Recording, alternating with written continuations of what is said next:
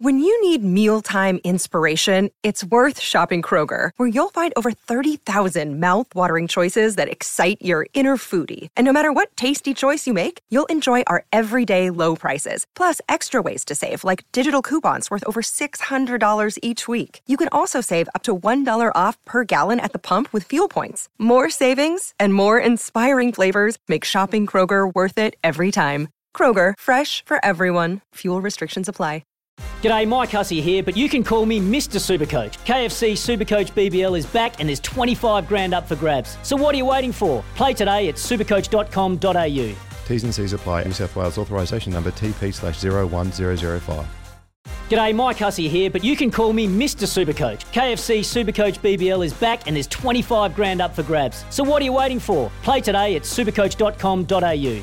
T's and C's apply. New South Wales authorisation number TP slash 01005. Nothing gets past Smithy. This is Mornings with Ian Smith on SENZ.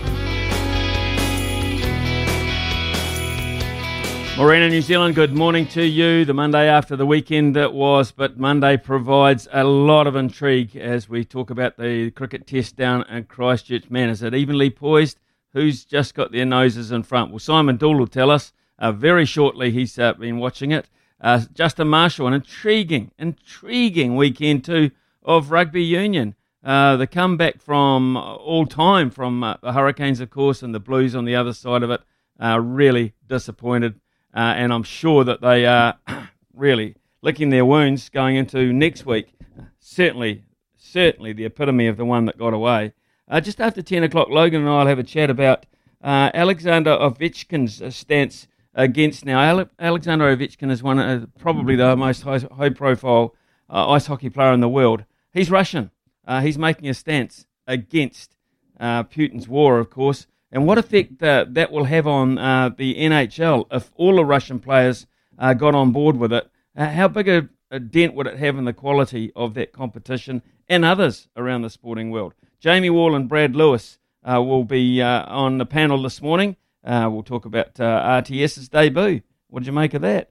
Uh, we'll have uh, a love racing update from uh, Taina Walters. Vossi will be on uh, at about five past eleven this morning. Um, and I'll tell you what, we have got a show which is just complete of review, and we'll give you live updates because the last hour of our show will be the first hour of the fourth day of the t- test match down in Christchurch. Sport is our religion, and here is Smithy's sermon. Well, it was a pass mark for RTS, the new SBW at the weekend. A pretty promising, uh, I think, but a fail, a definite fail for the Blues as a whole. Definite fail for them. And uh, just on the side there, Roger Tuivasa-Sheck, he's going to have to learn to live with the Sonny Bill Williams type mantle. That's the kind of attraction uh, he's got uh, towards the game and uh, what people want to know what he's up to. It, it's as simple as that. His private life uh, could well become very public. Uh, that is the way we do things in this New Zealand. That's our kind of theatre, and there's some great theatre too. Between the coaches' boxes captured on Sky TV, Leon MacDonald, a docile man by nature, was anything but, and his offside of Tom Coventry, the same, appearing transfixed, gazing out the window at the remnants of the original snatching defeat from the jaws of victory. How do they manage to bomb a top class start to the season so readily?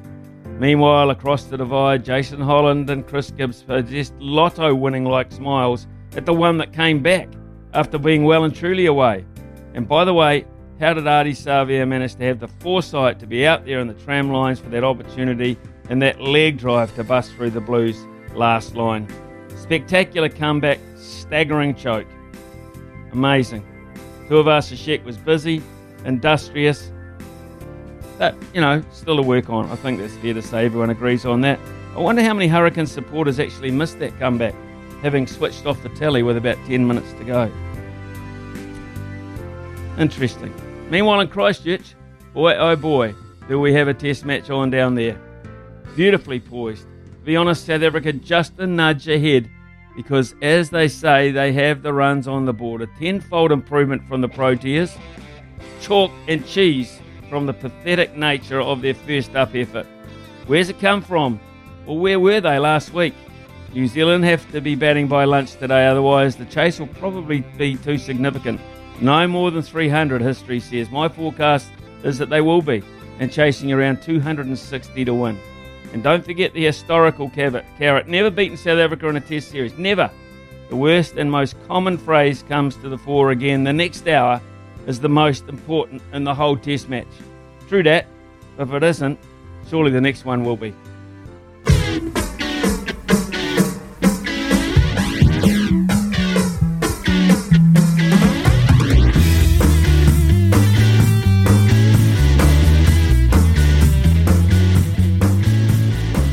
907 here on SENZ, and I'm uh, great uh, pleasure to be joined by Simon Doull. We've rung, rung him twice uh, in the last uh, couple of, or last five or six days because this test match has become quite intriguing. I'm not quite sure actually how much of it you've watched, Doull. He's 73 at Hamilton and then a 75 at Te Eke, so I'm not sure how much cricket have you been watching?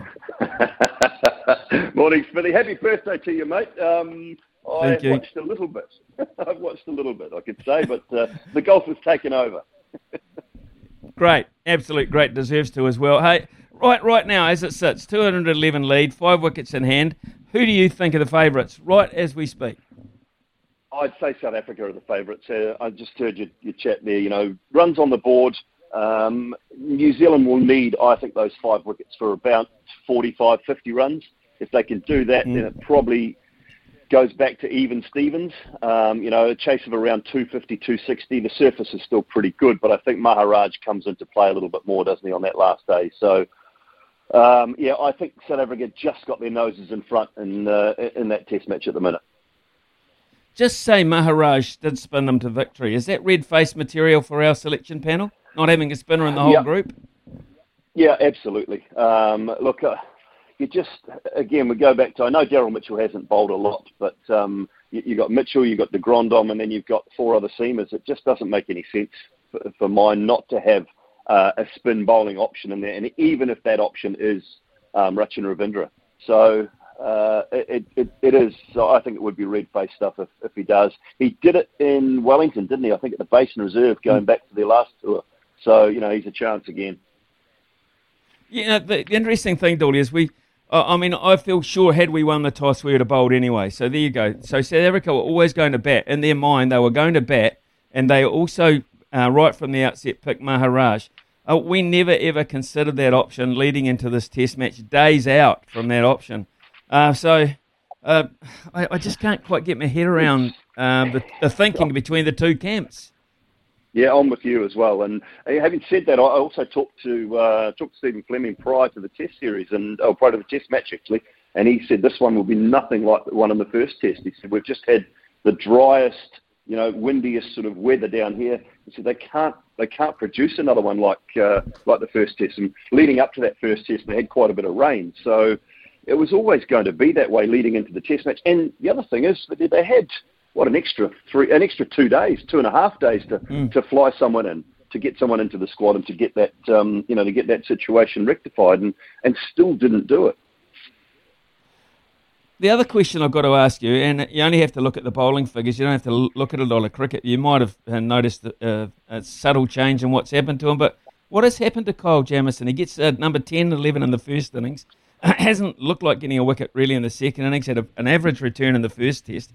What about this guy who this time last year was the hottest thing since the proverbial sliced bread? Yeah, well, that's it, isn't it? Second year blues, second season blues. Um, we, we all know about them. We know that people have seen a lot more of him now. Um, they know what he's trying to do. They know what he tries to do. And you know, I always said that that money that he got at the IPL auction was was going to be, you know, life changing in one respect from a money monetary point of view, but also it puts an enormous amount of pressure on, any person. It doesn't matter who you are or what stage of your career you're at. Uh, it's an enormous amount of pressure, and I'm not sure how well he's coped with it. He, he certainly didn't cope with it at the time. Um, he's still clearly got incredible ability, but there is something going on there that um, you know you, would like to think that he or the bowling coach uh, uh, are, are doing something to rectify what uh, what he's missing at the moment. But it's just it's not there. He's not bowling consistently well enough. He's not hitting that line, that length that we saw him do, you know, in those first sort of seven or eight test matches.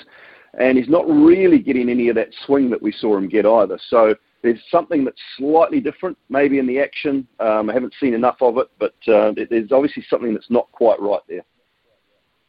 Right, so Daryl Mitchell uh, was the, the backbone, I think, uh, fair to say, of that, that recovery with the bat. But Colin de Grandhomme, of course, 129 out, out not out, simply uh, amazing. Booked his ticket for England, of course. Um, and uh, oh, this is a, this is quite a cool story for me, really, because I think we'd written him off almost in in red ball cricket. Under pressure, wasn't he? Under enormous amount of pressure. Yeah. I, I, was with, um, you know, I was with you and with a lot of others. I, I didn't think his time in the in the red ball game, um, you know, had much longer to go at all. So yeah, look, it's uh, he, he's that type of player though. He can turn a game around quite quickly because of the way he plays, and he's still obviously got enough to offer with the ball, and that's you know another one of those reasons that with Mitchell and de Grandhomme, you have to be able to play a spinner. And you know if he's coming back into some form with the bat, which he's showing now, if he can offer you that 10 to 15 overs a day with the ball, then he, he is a very, very valuable um, component of that side. So pleased for him. Um, you know, we both know he doesn't say a lot, uh, Colin. He's, he, he's a very quiet mm. chap, but he's a he's a really well liked guy in the dressing room, and um, and he's a you know he's a super bloke uh, away from the game as well. So uh, I'm pleased for him because um, you know when you get written off, it's not easy, and um, he certainly proved his worth when when New Zealand were in trouble. So Mitchell 60, uh, that's the kind of innings I think we, we want him to play if he's going to be a regular test player. It goes a long way for me, we, even with Williamson coming back into to him slotting in there somewhere.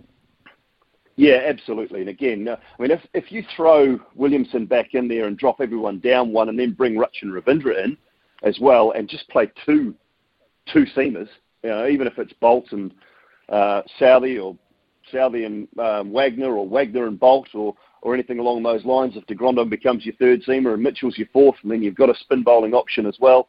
I mean, th- those sort of things sort of really come into play, and it means New Zealand can bat very, very deep, and also have five, you know, five genuine bowling options. So. Uh, those, that's something that New Zealand might look to do a little bit more um, going through to that, that England series. Mm, okay, let's uh, just change tack a wee bit. Uh, some interesting results uh, in the, the uh, women's cricket at the weekend. New Zealand losing to Pakistan, which I, I found quite an, amazing. Uh, now, they've lost to India the last game, lost to Pakistan. They do not want this trend to continue. No, not at all. It's um, you know, there's been so much talk about this World Cup and, and New Zealand's chance on home soil and, and these sort of things. I mean, I I don't buy into it. I, New Zealand are by no means favourites. I, I think they would be if I was running a book, Smithy, they'd be about fourth, fourth, maybe even fifth favourites to win this tournament. Mm. Um, just with their record in big tournaments and the record of key players in, big tournaments is is pretty ordinary. When you look at the World Cup performances against top tier nations of Sophie Devine and Suzie Bates in particular with the bat, that, that, their numbers are awful. Um, and so, you know, those are the two key players for mine that really have to step up to the plate in big games. And when I'm talking big games, I'm talking games against India, Australia, and England. Um, and their records in World Cups are, are, are atrocious, to, to, you know, to say the least. So they're the ones that need to be stepping up and leading this team. Um, they need to bounce back from these losses. It's it's not going to be easy, and as you say, that trend needs to go in the other direction. Um, and because the pressure is going to be on them uh, at home from a lot of people, and uh, you know it's it's never easy when you're when you're under that sort of pressure and you're expected to win certain games. And you know it just shows you as well. I think South Africa have come a long way in women's cricket. Uh, Pakistan have certainly come a long way. Uh, India, England, Australia are always going to be very good. So the the competition is out there, and it's a lot better than um, you know that certainly was even four years ago. Yeah, I had not realised that South Africa. Uh, apart from Australia, has the best uh, record in women's cricket since the last World Cup. No other team has yep. a better record apart from Australia. Mm. Yeah, they, are a good side. Um, they've got some very, very talented players. Um, you know, at, at, the top of the order, um, you're, you're, the likes of Laura Wolvaardt. Um, you just wait till you see her cover drives and, and, and the way she plays. I think she's a seriously good player. Um, whether you go with Marizanne Kapp and, and Sune Luus and um, you know, Dane van Niekerk, the, the skipper, that they've just got a, a real raft of talent. And the good thing about South Africa, because they haven't had an enormous amount of cricket at home, they ply their trade around the world in these leagues. A lot of these girls have played Big Bash. They played the 100 last year. And uh, they, they're very good at adapting to overseas conditions. So that's one of the real uh, bonuses from, from a South African point of view. Dooley, on do- the domestic front, uh, it was the last of the white ball finals at the weekend. Um, and, and, our great mate uh, Sid this side, this Otago Spark side, had lost 23 games on the trot going into the season. And now they are the Hallyburton Jamieson, or Hallyburton Johnstone Shield winners. One of the great stories. It, is one of the great stories, and it, it's fantastic. And you know, we know how passionate Craig is uh, about his coaching and about um, about cricket in general.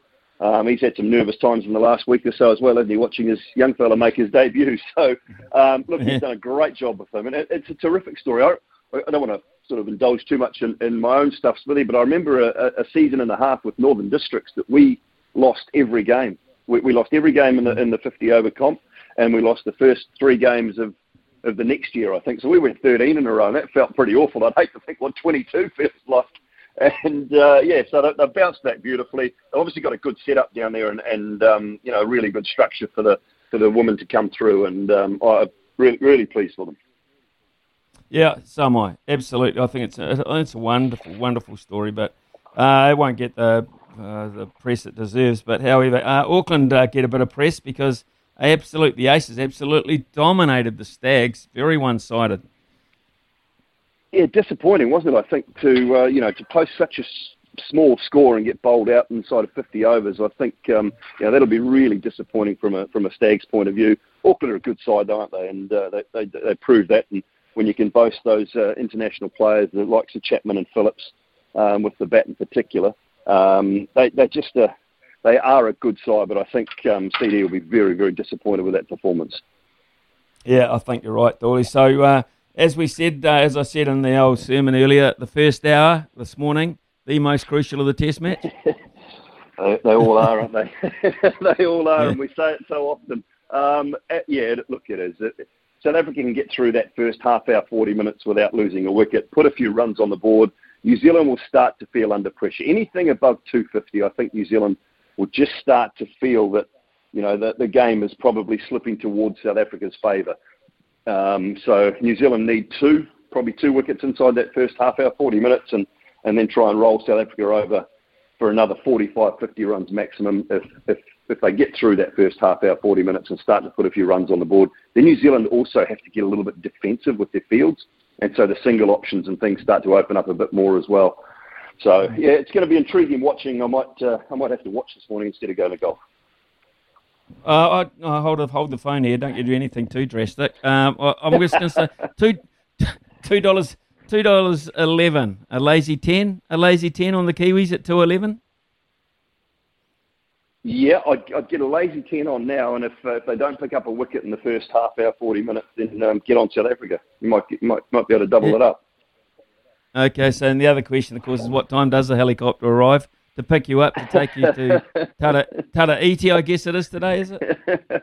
Uh, this week it will be, but uh, not not not today, Smithy. Not today. Hey, and just a, a quick word. Okay. I mean, a couple of blokes you and I know very well as well, Smithy. We lost a couple of bloody couple of great men over uh, the last few yeah. days, and thoughts go out to those who know uh, uh, Inga and, and Joeli Vidiri, who I had a lot to do with at, at counties and you would have uh, had a bit to do with in the early days as well. So uh, thoughts go out to those who uh, who are mourning the losses of those two uh, two wonderful men. Absolutely, Dooley. Uh, the reflections continue for those uh, particular guys, and so will the sadness um, at, at, such tender ages.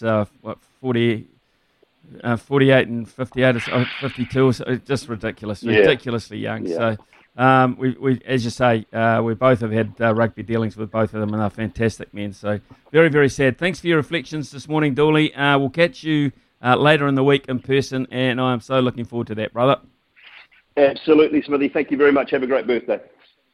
Yeah, cheers. Thank you, Simon Doull there, folks, uh, with his uh, look back um, and look forward actually to what he expects might happen today in Christchurch. And yeah, I don't see New Zealand getting much past 300 that would be me. If they did, that would be uh, almost historic. So um, South Africa, if they get that, they'll defend that with their lives, and it'll be an intriguing. It is an intriguing Test match uh, on day four. Uh, it is 9:21 here on SENZ. So, what do you think of the Test match situation? Double eight, double three. Uh, your thoughts about that? Uh, where do you think we stand? What do you think has to happen in this first hour or so. Uh, where do you stand on that? Um, the RTS review it continues over the weekend. Uh, the choke by the Blues. Can I, I, I can't find another word apart from that. They did choke. They lost a hell of an advantage. Uh, and the, the comeback by the Hurricanes, if you're a Hurricanes fan. So there's plenty of subjects there. And if you want to reflect, continue to reflect on Vainga Tuigamala or Joeli Vidiri, feel free to do so on double eight double three. This is Mornings with Ian Smith on SENZ. And it's 9.27 here on SENZ, and something very, very special happened uh, in the Grand Prix of St. Petersburg this morning in Florida. Uh, we're talking IndyCar here. Our very own Scott McLaughlin had his first ever uh, podium finish in terms of finishing first. It was a great performance. He has won um, his first ever IndyCar race. Staggering, absolutely staggering, considering he was Rookie of the Year last year, and now he wins his first race in his second year. Uh, we're going to try and catch up with uh, Greg Murphy just after 10 o'clock uh, to see if we can get some reaction on this because it is an out of the world result from Scott McLaughlin, uh, and more for that to come surely uh, if we get the opportunity.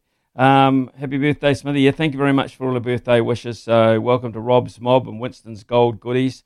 Uh, that's from Bernie. absolutely, Jim. I'll probably have a tipple at some point. I'm not surprised South Africa played the way they did, says Chris this match. They're a quality side. I was more surprised with their performance than the last Test match. I too, I'm with you there, Chris. I was very disappointed. Built them up. I thought it was going to be uh, perhaps them being the favourites in the series, and they just didn't turn up uh, across the board. They couldn't catch, they couldn't bowl, they couldn't bat. You know, too many games of cricket if you can't do any of those three things. So they were just very, very average. They couldn't be that bad again, could they? Well, no, they haven't been. So they've been better, and I think that they, they are uh, an absolute chance in this Test match. I, I really do believe, um, you know, if, if, New Zealand don't dominate the first hour, uh, they're chasing it big time.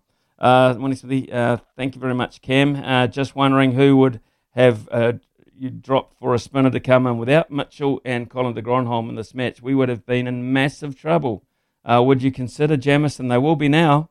They will be now Jamieson or Wagner. Jamieson or Wagner. Um, because de Grandhomme, if he can uh, he's obviously good enough, good enough to stay on the side batting wise at the moment. When you go to England, uh, his bowling will be very, very valuable in English conditions with a Duke ball. Uh, he'll be tough to hone in. So Colin de Grandhomme's a given. So therefore, and you do play spinners in England, you do because their pitches are conducive to that. So yeah, New Zealand are going to have to rethink their bowling plan. They always do when they go overseas, but certainly um, there's a lot of uh, revision to go around that particular area. Uh, and of course, the batting will have to adjust as well with Kane Williamson coming back, hopefully. It's 9.30 here on SENZ. Here's uh, Karen with the latest edition of the news.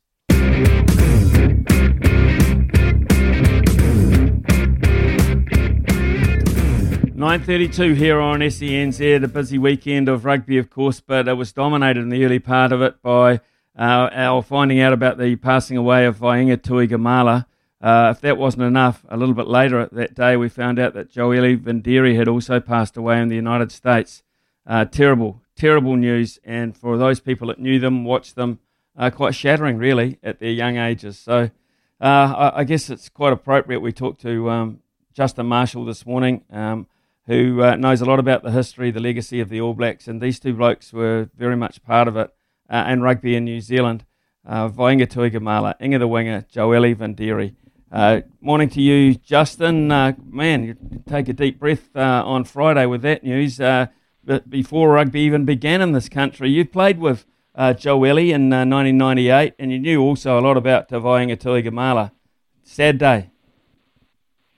Yeah, good morning, Smithy. Good morning, everybody listening in. Um, yeah, absolutely. It was uh, tragic news to hear of the passing of, of Inga the winger, and then when things probably we're, we're feeling pretty uh, sobering uh, to hear the news of the passing also um, on the same day, basically, of Joeli Vidiri was devastating, to be fair. Um, I think probably when you when you sort of try and sum it up, it's two players that revolutionised the way that you, you played on the wing. You know, we hadn't seen anybody like him probably since BG, and I remember watching him and his exploits. Uh, he wasn't that much older than me, so we didn't cross paths, but we didn't miss each other by by much. Um, but he he kind of set the trend, you know, even before Jonah and and Joeli. You know, many people see Joeli and the speed that he had. He was just lightning quick, but he was over 100 kg, just over 100 kgs as well. He was a big, strong winger, and I think those two guys in a single breath really changed the way that players on the wing looked for a start off and and then how they could be not only fast but they could also be full of power. And so, mm. yeah, the thoughts go out to the family and friends of them and the rugby community in general. Um, it's a massive loss and a big blow. Uh, two guys that uh, we, we, we will always remember what they did on the rugby field, but more importantly, I think Smithy, that what they did off the field. Uh, and that's probably the mm. thing that I think they'll be more remembered for just two really nice guys, always had big smiles on their faces, and they were great ambassadors for rugby of players that loved playing the game with a smile on their face. And after the game, that smile was there regardless of how the 80 minutes had gone on the field. Uh, Justin, uh, we needed some good rugby, perhaps to uh, to not uh, forget about that, but to uh, reflect alongside of it. And we got a couple of pretty decent games of, of footy in this country at the weekend. Um, you, you, of course, uh, called that staggering comeback uh, by the Hurricanes uh, over the Blues. Man, um, if ever I've seen two um, different coaches' boxes, I saw it that night. Uh, and rare emotion from Leon. Rare emotion from Leon MacDonald you don't often see as his side just biffed it away.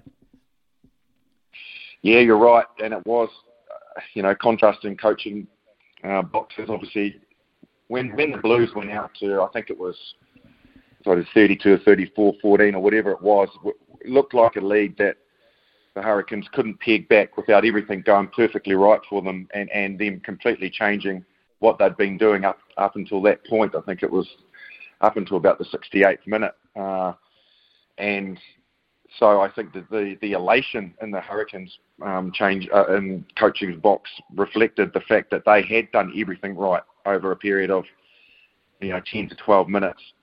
And then conversely, you saw Leon MacDonald um, see uh, what was probably an unassailable lead um, caught up to, to be pipped at the post by a point and, and everything that they'd worked hard towards in that game be taken away from them. Uh, look, I, I think he would be bitterly disappointed that they let that slip um, and that will, they will learn and grow from that. Uh, but I, I guess it's probably something that will concern him because if he wants to push this team forward to winning this competition, you know, games like that, good sides don't let that get away from them. The Crusaders, with a lead like that, even though the Hurricanes had a decent dig at them the week before um, in that yeah. last 10 minutes, wouldn't let that game go.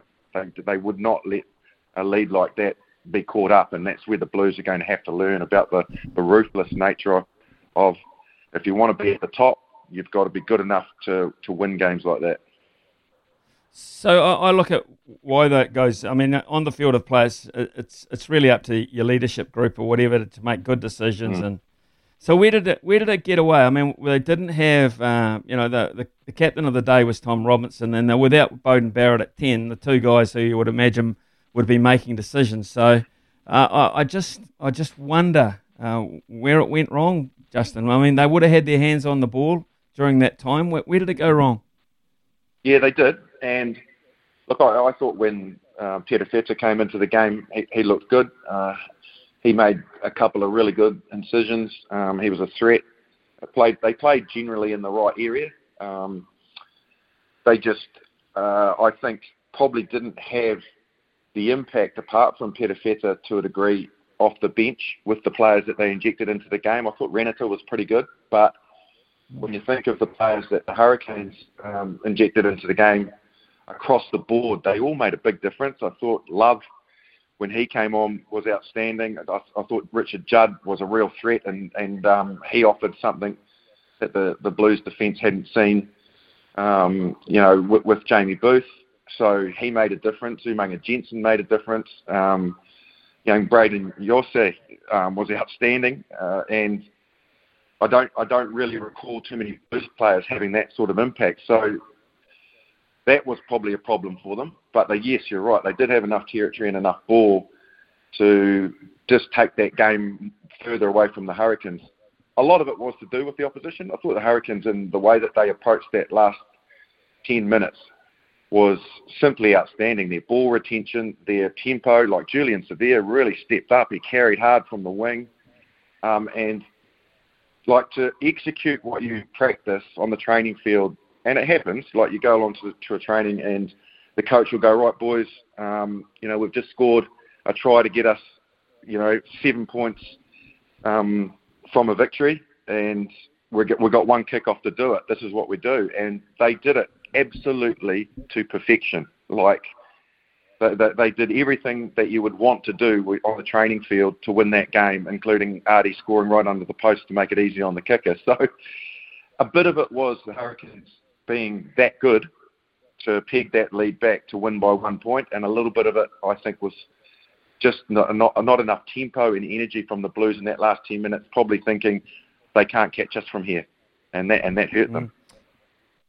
Crusaders, uh, they, they, were worthy winners. Uh, uh, we always knew that uh, the Highlanders would be brave and competitive, uh, but it's the old adage: uh, the class kicks in, and, and it looks to me as if Fergus Burke's doing a pretty good damn job in ten. I thought he was really good the week before as well, and, and he continued with, with that leadership and, and making sure that the team played in the right areas, um, and when they needed to execute, they did. Again, I, I really another tough one for Tony Brown uh, to have to swallow that loss because at the 69th minute they were only one point behind. Um, and then, you know, execution again, uh, and, and this is where a team like the Crusaders they don't they don't um, they don't have the faults that some of the other teams are having. You know, the Highlanders missed a line out uh, and gifted the ball to the Australia uh, to the Crusaders, I should say, and then they have across the board, you know, Leicester Fainga'anuku has had a, another blockbusting start to the season. He was reasonably quiet from his standards that he set the week before, but then he injects himself into the game, goes at two defenders, gets a miraculous um, offload away, sets Bridge away, back on the inside, and then, man, if you're ever going to find a guy that wants to find a try line at the moment, give it to Will Jordan. And boom, the game is gone. Just like that. They, they get that little bit of a buffer. They go out to eight points and then they close the game out. And, and that's the ruthlessness of the Crusaders. And Tony Brown will be sitting in his review this morning, and to be perfectly honest, the Highlanders were very good, Smithy. They, they were very good. Mm. They hardly put a uh, foot wrong, but the two or three times they gave the ball back to the Crusaders when they shouldn't have and made errors or aimlessly kicked it away, and that was a, a maximum of three times, I reckon, in the game, the Crusaders hurt them. So his review will be bloody tough because, in, in general, they were a very good side on the day, and they probably would have been, beaten most teams in the country. Just going uh, popping uh, overseas to uh, the Six Nations, France just week after week, mate, week after week, uh, just confirming their favouritism, aren't they, for this World Cup, which is approaching us. Still a long way away, but approaching us. It is. Yeah, they look very good. Man, they look balanced, and I think probably the frightening thing about the way that they're progressing is their inconsistency starting to dissipate. Um, I think they're still capable of having a slightly off day, but when they're having a slightly off day, they're still managing to win test matches. And a big problem for the French is, as we all know, and, and, uh, historically has been their uh, uh ability to be at an incredible level and, and beat any team in the world, and then equally the, a week later be at a really average level and drop a test match that they shouldn't be losing. That hasn't been the case for quite a while now. Their, their form in, in the autumn internationals last year in November was outstanding. They've carried that through to the Six Nations. Like, could have been a bit of a banana skin game for them, the one up in Scotland. they go from you know, reasonably warm conditions for, for winter in, in France to up into Scotland where it's bloody cold and Murrayfield's a hard place to play, and a Scottish team that's actually playing some pretty good rugby with a with a good coach under Gregor Townsend. You know, some guys, you know, some guys like Finn Russell and um, Hogg at the back that you know they've they've got some good players in there, but that, that lethargy of, of the French wasn't there. They just didn't go there half cocked. They went in there fully firing and made it an easy win on the day, and they are looking really uh, ominous for next year for sure. They're they're looking great, and good to see a good old uh, English and um, Welsh derby, the completely contrasting game, which was a bit dull, but I think Eddie Jones will be comforted by having won that game because, uh, you know, they finished fifth in the Six Nations last year, England, and losing to Scotland for the second year on the bounce didn't sit well. So, um, off the back of an Italy performance that everyone beats, it was a real game that he needed to win at Twickenham, and they got the job done. He'll be thankful for it. Justin, uh, as always, great to catch up with you, mate, and uh, we look forward to catching up in person very shortly. Thanks for your thoughts this morning. Much appreciated. You're welcome, Smithy, and uh, happy birthday too, mate. Uh, no doubt you'll be down celebrating at Turks with a cold beer and steak, eggs and chips tonight. That'll be your treat, mate. yeah. But uh, have a good one. Yep. Well, you might know me better than you think, eh? You reckon? okay. Cheers, brother. Thank you. Uh, Justin Marshall there, folks, with his uh, thoughts too on the weekend of rugby and his reflections on the passing of uh, Va'aiga Tuigamala and, of course, Joe Joeli Vidiri. Thanks uh, to Justin for that. At 9.45 here on SENZ. Summer or winter, he's the voice of sport in Aotearoa. This is Mornings with Ian Smith on SENZ. Ken has come in and says, Smithy, disappointed the Blues didn't hang on, but Beauden and Dalton uh, are back next week. Uh, and RTS was sensational. Best 12 in New Zealand already. Uh, Ken, uh, thanks very much for your wishes. Uh, yes, you're right. The cricket, I think, will go into the fifth day. Uh, there's no doubt about that. And it'll be up to New Zealand to take it into the fifth day. Tony has come in and said, Hi, Smithy. After giving the TMO a serve last week, they were much improved this week by not being overly involved. And many happy returns to you, by the way. Are you double dipping yet? Might be, might be Tony, might be double dipping. Um, keep those ticks coming in uh, on double eight double three. Uh, what impressed you over the weekend in the rugby? What do you think is going to happen in the cricket? Who are the key players for us in the cricket? I believe uh, it's the top five now. it is Latham, it is Young, uh, then Conway, and then Nicholls, and then uh, we've got, uh, of course. Mitchell at five. So that's it. They're going to have to do the bulk of this run chase. Don't ask the tail to do too much. I can say safely say it has to be done at the top of the order. Uh, we have got a multi coming up before 10 o'clock. Our reflections, uh, hopefully, on the win of Scott McLaughlin this morning in Florida. Stand, outstanding, staggeringly uh, great progress he's made uh, in the IndyCar ranks without uh, too much time under his belt. Brilliant, absolutely brilliant. We'll be back shortly. Summer or winter, he's the voice of sport in our Aotearoa. This is Mornings with Ian Smith on SENZ. You got to know when to hold up, know when to fold up, Smithy's multi. know when to walk away, and know when to run. Bet live on your favourite sports. Download the TAB app today. Right, uh, at the weekend, uh, what did we have? The Cleveland Cavaliers losing to Detroit Pistons. That was a real turn up uh, against the odds at $1.40, so uh, that took us uh, out of play there. Today, uh, New Zealand to beat South Africa. I'm going to say we're going to knock them over early on today. I'm going to say we're going to get those wickets that we need early on at $2.11. I think that's not bad value. Utah Jazz to beat the Phoenix Suns, who are without Chris Paul at the moment. CP3's not playing, so that dents their chances a little bit in the next month or so. They'll probably lose a few. Uh, so it's a buck 73 Utah Jazz. Uh, and the Bangladesh Tigers to beat Afghanistan yet again. They've dominated them pretty much in the series they're playing at the moment. Now that return at 211, 173 and 137 uh, will get you five bucks back. Not a bad way to start the week. Uh, we're going to talk uh, after 10 o'clock about uh, this effect that this war is having on Rush, from Russia's point of view in terms of sporting participation not often we, we sort of factor that in, uh, but I think it's fair to say that's it's important to look at, uh, and it's going to affect a few things around the world. We'll talk about that uh, very shortly. I can give you an update, a golf update, as I look at Jack Nicklaus, a very aging Jack Nicklaus now on the screen. Uh, my word, we're all uh, getting a little bit older. Jack Nicklaus was 73 career PGA Tour wins back in his day. Uh, absolutely fantastic. but yeah, I can tell you that Daniel Berger, and Shane Lowry lead the latest PGA event. It's the Honda Classic being played. They're both at 8 under, and they've just uh, finished the 11th hole. So uh, we'll keep an eye on that and keep you updated throughout the morning. About an hour away from first ball at uh, Christchurch. uh, in the Test match with New Zealand, uh, trailing by 211 runs at the moment and still having to get five wickets. So we'll uh, keep an eye on that one for you. We can't give you live commentary. We will hopefully one day uh, be able to do that, but at the moment we can't give you live commentary, but we can give you live updates, and this is almost as good as the same thing, isn't it? Really, um, you know, uh, happy 44th anniversary of your 21st birthday. Very good, Richard. Thank you very much. It took me a while to work that out. Uh, congratulations. A couple of observations, and I like these. Uh, New Zealand women's cricket have issues with their bowling perhaps. I, I think you're right.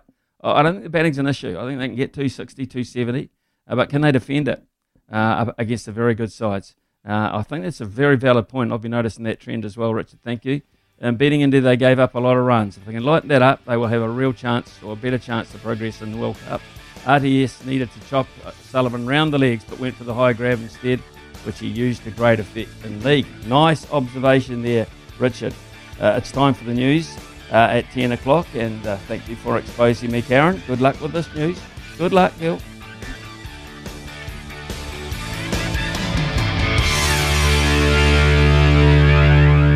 Comes to behind the mic, nothing gets past Smithy.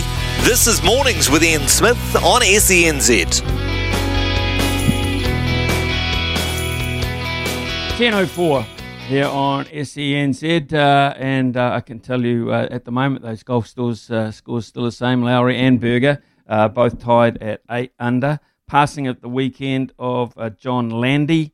of course, people are going way, way back will remember John Landy as the guy who pursued that wonderful four minute mark uh, of Sir Roger Bannister. Uh, Landy also became the governor of Victoria, fantastic Australian athlete, uh, passed away at the weekend at the age of 91. So, um, yep, we're at that age where I'm afraid uh, some of the greats are leaving us, uh, in the case of the rugby guys, uh, way too early. I can just give you some information too about the Women's World Cup content. Uh, something uh, we, we, we, are giving live commentary actually, uh, live commentary here on SENZ of all the New Zealand games ball by ball. Okay, so it's all the New Zealand games will be live here on SENZ ball by ball. And, the, the exposure for the Women's World uh, Cup, I continue to read these articles, uh, and Logan, on uh, does women's sport get the right kind of exposure? are they being left behind? Um, do women's rugby have to settle for this or that? Well, the fact of the matter is, I, I think you'll find if you go back 12 months, even 24 months, the level of um, recognition of women achievement in sport outside of things like the Olympics has grown immensely. Perhaps not at the rate they want to, but it's World Cups. It's things like World Cup years, particularly here at home, uh, which will aid that. And uh, as I say, we're, we're acknowledging that here by uh, our coverage, ball by ball coverage. Yeah, uh, you're totally right there with uh, the women's coverage, Smithy. Uh, you would sort of think, you know, 12 to 24 months ago, you know, there's a lot of questions on how much coverage the women's sports across all different codes are getting. You know, perhaps it was just kind of seen as, you know, lip service, you know, just sort of box ticking, as it were. Uh, but now uh, it is a massive, massive year for women's sport in New Zealand, and perhaps it is a bit of a turning point, bit of a catalyst. Lots and lots of rugby, uh, both on the 15 side and sevens on the calendar. So I'm really hoping that they, they can pick up that ball and run with it and really push the sport. Uh, around the world uh, and New Zealand as well. You know, just trying to I guess, uh, encourage the next generation of pick up sport because that's a massive thing. You know, we read an article the other day that um, uh, 16, 17 year old, you know, teenage girls are starting to drop off, and you know, there's massive effects there on uh, both mental and physical health.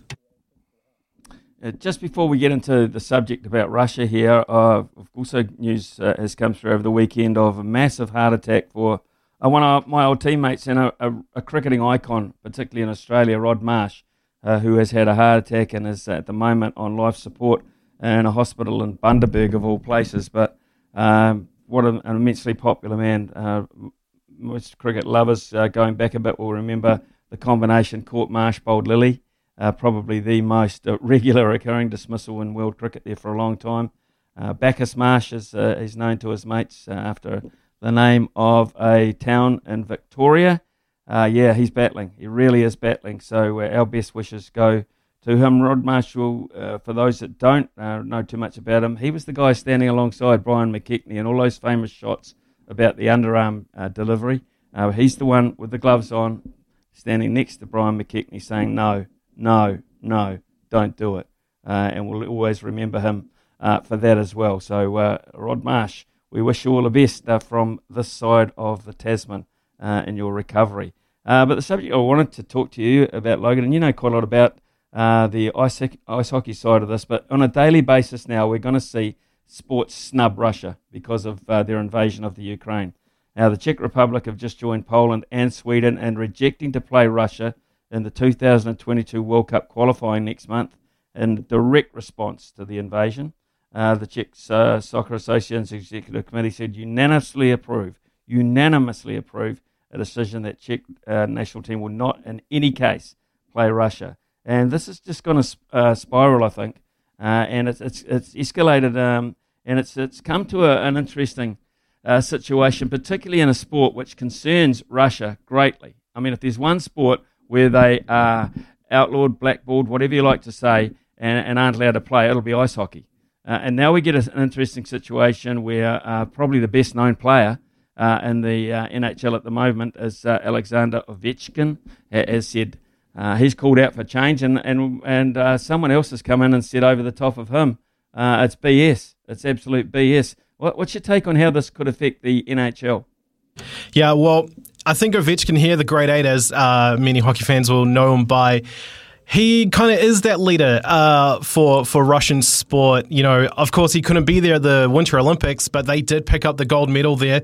Uh, you know, whether they're going to be called the Russian Olympic Committee, Olymp- you know, Olympic athletes of Russia, whatever you call them, it is still Russia, uh, and we all know how we all feel about that.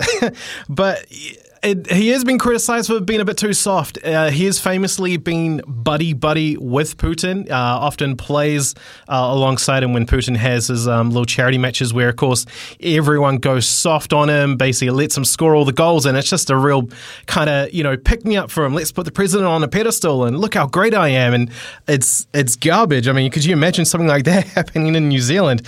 Uh, it's atrocious. But yeah, uh, when you speak of him coming under fire, the great Dominik Hasek, uh, Czech Republic uh, goalie, icon, uh, Hall of Famer. He was a guy I modeled my game on. He's come out firing on Twitter, Smith. He said the NHL must immediately suspend contracts for all Russian players. Every athlete represents not only himself and his club, but also his country and its values and actions. That is a fact. If the NHL does not do so, it has indirect co responsibility for the dead in Ukraine. So uh, there are a number of Russian players, aren't they, uh, in the NHL? Uh, they're, they're, pretty strong. I mean, they're the go-to, they're the go-to imports, aren't they? The Russians, to be fair. Yeah, if you don't have, I mean, obviously you've got the Canadians and, and the Americans, but outside of that, it is basically largely Russians. Plus, you've got the Finnish and the Swedish, but there is a lot of Russian players there. So to make a call like that, uh, whether it's hockey, whether it's football, whatever sport it might be, that is that is huge. I just don't know. I don't see something like that happening. Okay, so um, we, have um, ruled them that that isn't that important there, but um, surely the, the pressure's going to go on there. Don't you notice an amazing timing thing here? Uh, what if he'd have done this 10 days ago, right smack bang in the middle of the Winter Olympics? Yeah, that, that's a fair point, Smithy. Uh, I mean, it probably who knows? Who's to say? I mean, it is a massive thing for the for the Russians. This is the Winter Olympics. You know, probably care about it more than the summer. Uh, but now you've got the Paralympic, uh, Para Winter Olympics coming up as well. I'm not sure how big of a deal that is for them, but you know there is a lot of pressure on the IOC to do something. You know they've been very lenient in the past. Is now the time for them to I don't know pick their game up and actually be a bit harsh, but you know, there's lots of calls around the world, uh, not just from Dominik Hasek, uh, to put the ban on Russians. Uh, Germany's Athleten Deutschland have set a complete ban of all Russian sports bodies, athletes, and officials, as well as events in the country. Uh, has to be a necessary response to Russia's invasion of Ukraine. So, I mean, this is just going to be this ongoing effect where we just see things like obviously the uh, Formula One Grand Prix has been pulled from Russia, uh, and there's more to come. On the ice hockey side of things, they are scheduled to host the World Championship next year. Uh, I know the governing body, the IIHF, they are holding crisis talks uh, later today, uh, to, probably to decide whether to pull it from them or keep going. Because uh, same thing, you know, Belarus have been uh, in the news and in trouble as well, and they're sort of aligned there with Putin. Uh, and you know they've been punished before, and they've had tournaments taken away from them. So is this just the beginning of Russia being completely pulled away from the sporting world? I think it is. I think it is. And as you say, the Russian Grand Prix was to take place in Sochi on September 25th. Now, a long time away, uh, but not in wartime it isn't, and people don't forget very quickly. So I, I think that's a, a, fair enough decision. And everything involving Russia and the sport thing now, they will not be able to participate. They won't be able to host. They will not uh, be able to play. Well, they'll have no one to play against. People would just uh, play them. I mean, FIFA FIFA should just stand up right now and say you're banned from the Football World Cup. So it won't affect those qualifying games uh, that those other sides are involved in. They should just say you're out. The most powerful body in sport, uh, FIFA, uh, turns around and says you are banned. Um, they they then turn around and say you you will be banned or you are banned from the next Olympics already. Uh, you're banned from this. You're banned from that. You're banned from everything. I mean, the world is against war. It is. Uh, I mean, it's it's just it's just so wrong what they're doing in, the eyes of most people.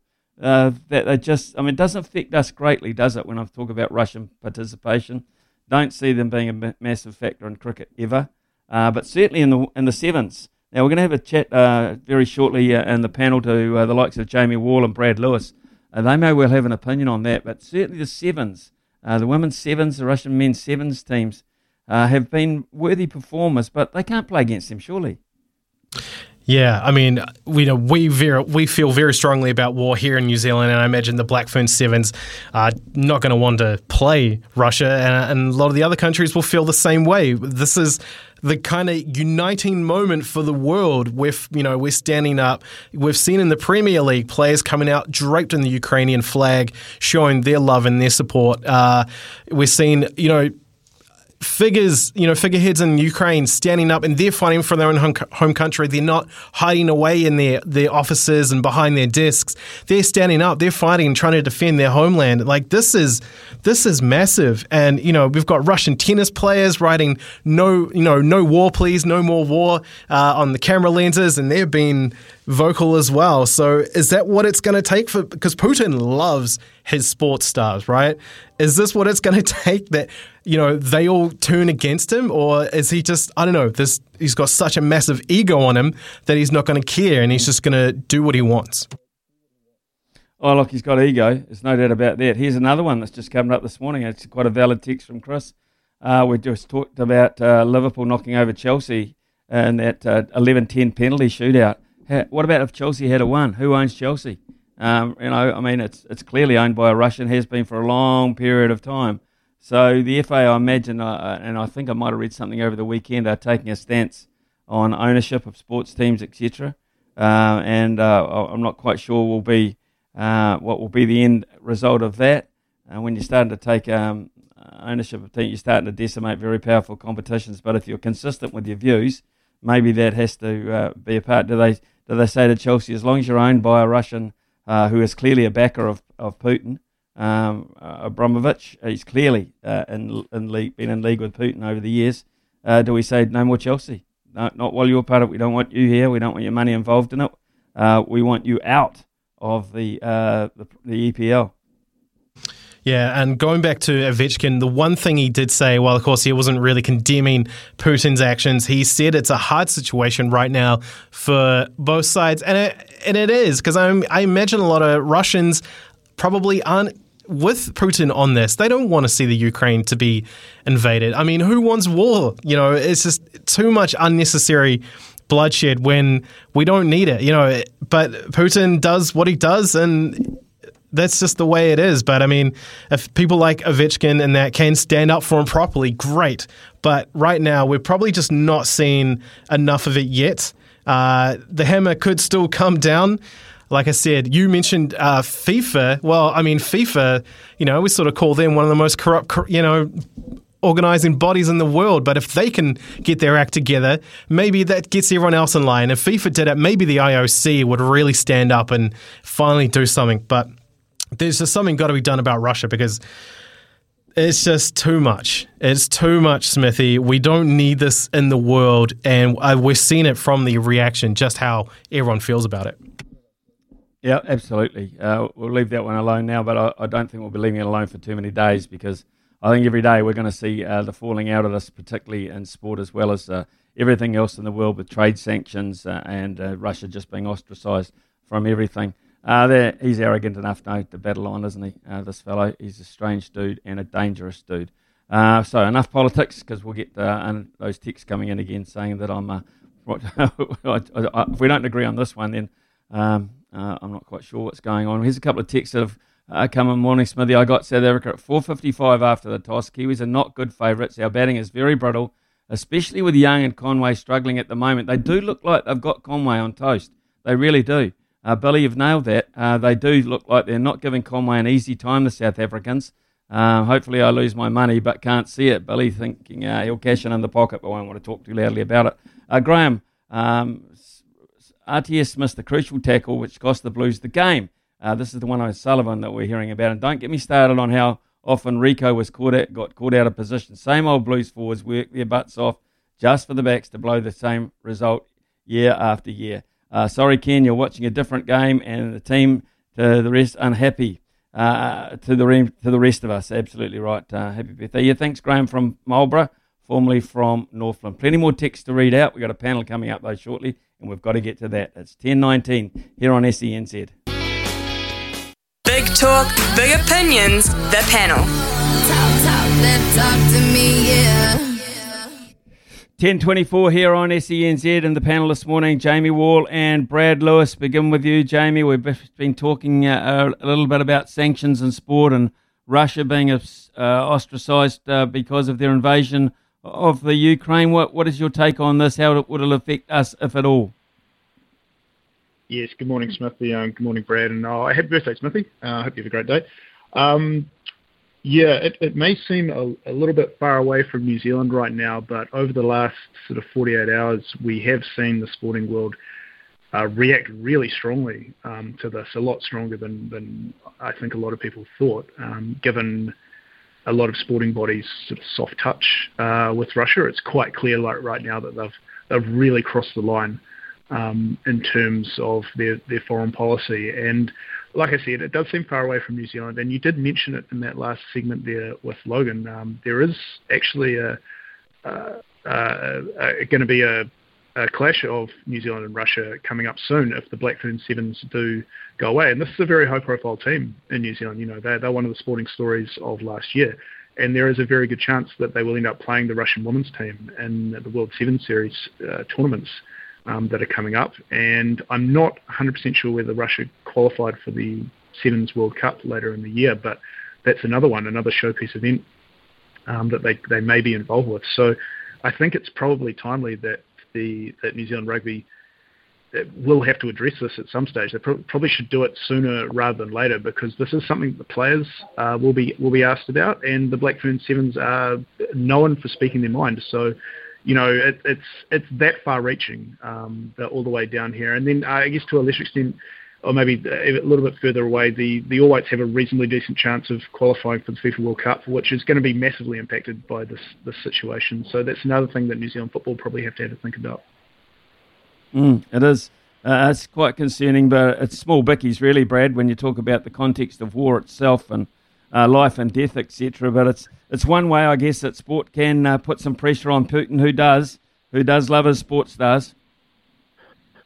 Absolutely, and isn't it funny that when when things like this happen all over the world, whether it be pandemic or the travesties that are happening in Europe at the moment, sport always becomes like a, a sort of centerpiece in everything. And look, we're seeing so much uh, protest coming from even Russian um, sports stars, like I saw Andrei Rublev um, came out the other day and was pretty strong. One of the UFC fighters yesterday as well was saying um, uh, more more peace, no war. And yeah, I just sport is sort of brings worlds together, right? And uh, I think when the when the pressure comes on, and uh, you know, like FIFA's one for me. Like, what are they going to do with Russia and World Cup qualification and what have you? Like, they could be the sort of first domino. If, if FIFA come out and say, look, we're scrubbing Russia from a football qualification, then that would be a massive massive blow to, to, to Putin and to Russians because football is one of their number one sports. Mm, absolutely. Uh, we'll keep a finger on the pulse, the whole world will actually, on uh, everything that's affected there. By the sevens thing is is very, very interesting, as you say, Jamie. They are uh, when they speak, people listen. Um, so we'll uh, hear about that. Mm. uh, when people talk uh, about rugby at the moment in this country, uh, the initials RTS uh, are uh, very heavily involved. And of course, we saw them finally. We saw it. Uh, what did you make of it, Jamie? P- performance number one. Well, I, would have to say for the first 79 minutes, I was incredibly impressed by by RTS. It was just an absolute shame that that game ended the way it did, with him kind of playing a part in that. But I will say one thing about that missed tackle. He was definitely not alone uh, in, um, uh, in in causing that that miraculous comeback by the Hurricanes. It seemed like after the 70 minute mark, the the Blues just turned into 15 turnstiles on the field. They didn't want to tackle at all. They were letting the Hurricanes just run right through them and do whatever they wanted. Um, but yeah, back to back to RTS. I mean, he did everything right. Um, when he got he got the ball often and early uh, in in the in the game, the Blues looked fantastic for the first 15 minutes. Um, I don't think they let the, the Hurricanes touch the ball. Um, interesting contrast with the game on Friday night, which has kind of been overshadowed by by that one, is that they're, they're very similar games. Um, the Highlanders did exactly the same thing. They were they were electric for the first 15 minutes. Didn't let the Crusaders touch the ball at all. Um, and then the Blues and the Crusaders both put on a bit of a scoring blitz in the second half of both games that should have that that you know did enough to win it. Um, the difference for me mainly was that like the Crusaders know how to win. They know how to close a game out from there, no matter who's on the field, uh, and the Blues don't. Um, and, and, we saw the difference between those two. And so for all the hype and all the talk around the Blues um, this year, uh, that that was the kind of key thing I took away from from that weekend. And to be honest, um, the irony of Roger Tuivasa-Sheck being involved in a Warriors-like capitulation in his very first ever game of um, of, of, rugby union. I mean, uh, that's just uh, yeah, pretty sad, sadly ironic um, right there. Brad, how did you see the weekend of uh, Super Rugby? Well, let's be fair. The Warriors would never get themselves a point, uh, to a point where they'd be 18 points up with um, with 10 minutes to go anyway. So I think it's a bit bit harsh to say uh, it was a Warriors-like capitulation. But um, yeah, look, um, I hope I hope Rogers isn't judged on that. I mean, Jeff Wilson uh, bombed a try in a 1994 Bledisloe Cup test, and you know, like uh, the scars of that are still pretty deep for Goldie. So, uh, but look, I thought he was excellent. Um, he he was Roger Tuivasa-Sheck. Like uh, he he looked he looked superb. Uh, he stood up defensively for, for 79 minutes of that game. Um, what I did notice was a tactical change by the Hurricanes in the last 15, 20 minutes, which was sort of Julian Savea sort of started playing a little bit wider and was actually away from Roger for the last sort of, and, and he had a massive impact on that last 15, 20 minutes. And, and before that, you know, Roger was always there to meet him at the line. And I just noticed potentially there was a there was a tactical change there, which was huge, because um, I mean, you know, Julian Savea got the Hurricanes back in that game with his um with his hard running, superb try at the end there. Um, you know, typical Blues capitulation. Uh, I still think they're they're they're going to be a very very good side. I think the loss of Akira Ioane for eight weeks is huge uh, for that team. Um, it means Hoskins Sotutu is going to really have to step up. But yeah, um, I mean, good good weekend of rugby. Uh, the competition's starting to get to get a roll on. Um, good to get Moana Pacifica involved. Um, you know, hopefully everything, all the boxes get ticked this week, and we can uh, resume the competition as normal. What I will say is, from what I've seen of the Australian teams, I think the New Zealand teams have nothing to fear uh, from from the Aussie teams this year. No, I totally agree with you on that. Uh, it's news time here on SENZ. We'll be back uh, after that with Jamie Wall and Brad Lewis. Big opinions, the panel. Talk, talk, talk to me, yeah. Uh, we have with us this morning Brad Lewis and uh, Jamie Wall. And Jamie, um, I, have got to say, I, have never been a huge motor racing fan, but I tell you what, these uh, these two Scots are getting me heavily involved in. I'm talking about Dixon and McLaughlin. And this morning, this great story coming through is Scott McLaughlin in the first uh, race of his second year on the circuit. Uh, he wins it. It's, it's, an amazing story. Yeah, unbelievable stuff for um, Scott McLaughlin. Obviously, he's a he's a guy who's had a lot of expectations on him for a while now, and to step up and deliver uh, in, in that in, in, in that class, um, you know, and, and it's a one that you know we're obviously kind of familiar with because Scott Scott Dixon has been a part of it for so long now. Um, to have another Kiwi presence in there is pretty remarkable, really, um, for a country with uh, you know pretty pretty decent motorsporting sporting background. So it'd be awesome if uh, you know one sooner or later we could have both of them, you know, in contention for a race, you know, a big race like an Indy 500 or, or something like that. So it's great to see him, uh, you know, competing and, and not only competing but but succeeding over there. And hopefully it's the start of a, like a long, successful IndyCar career for Scott McLaughlin because um, Scott Dixon obviously is, is someone that's really led the charge there. So maybe a bit of a torch passing moment for, for, for both the Scots. Yeah, it might well be. Uh, the uh, apprentice knocking over, you know, the, the, the teacher there or, or the professional. So uh, he's got him. Uh, he's got him this morning. I'm not saying that's going to carry on throughout because he knows the circuit so damn well. Scott Dixon, you can bet your bottom dollar he's not going to handle over the best uh, Kiwi uh, tag that uh, readily, Brad. But here's the thing for me: he's adapted that quickly, and it's only very, very early days. Let's be fair. but you, you kind of sense, whereas Dixon's made his home in IndyCar racing, on the evidence we've seen already from McLaughlin he might not stop at uh, IndyCar. He might be destined for something a bit bigger. Yeah, look, um, but potentially Smithy. I mean, I wrote an article on Newshub uh, three, two or three years ago saying we're in the midst of the golden era of New Zealand motorsport, and in particular, uh, I, I threw out that Scott Dixon's the greatest driver we've ever produced, uh, which got a lot of feedback. But you look at his statistics and who he's beaten, and, and against Formula One caliber um, drivers, he's he's he's right up there. And look, Scotty McLaughlin is just super talented, dominated supercars uh, for for four years, won three championships in that time, uh, won a Bathurst, should have won another one, uh, and you know had a chance to win a race last year when he was trailing Scotty Dixon um, uh, on an oval track, which they're racing at in a couple of weeks' time. Came second in that, had a really good showing at the Indy 500 was in the top five with sort of 10 laps to go and then had, had to have a late pit stop. And uh, watched the race in full this morning, and it was an immaculate performance. Uh, was getting chased down by the series champion at the end there and managed to hold him off. Uh, but I don't think we've seen the last of Scott Dixon this year for sure. I don't quite know if it's the uh, the handing of the torch moment yet. Um, Dixon's in a fantastic team that has uh, a great pedigree of won three of the last four championships as a team and Chip Ganassi. So uh, and and Scotty's strength is generally oval racing as well, and plenty of those to come. So Scott Dixon, that is. So uh, yeah, um, a, a great race this morning. Love Scotty Mack, um, and and love Scott Dixon too. I think it's great to have two Kiwis in such a high profile event uh, competing against each other. Uh, Jamie, the cricket test uh, in Christchurch has uh, reached an intriguing stage. Uh, I think South Africa spoke to Simon Doull this morning. We both sort of agreed South Africa with their noses on front, basically basically because they have those runs on the board and there's that target already for New Zealand to go after. And generally, what's going to be, I think, a relatively low scoring second innings. But um, what, you, what have you made of it so far in this turnaround by South Africa and our reaction to it? Yeah, well, intriguing is uh, definitely the right word um, to put on the next uh, couple of days, um, especially this morning, because uh, you know that's going to have a massive bearing on the outcome of this test. Um, I'll, I'll, stop short of issuing South Africans an apology for uh, the amount of stick we gave them last week because you know really they they've they've shown that they're far better than that and they should have should have shown that in the first test. But I just love it how this test is everything the first one wasn't. You know, a good cricket test is one that has twists and turns and and and can turn on a dime like we saw with Colin de Grandhomme's innings yesterday, which was you know an, an innings which had a twist and a turn in it in itself. Um, and you know, whereas the first one was more or less settled within the first session.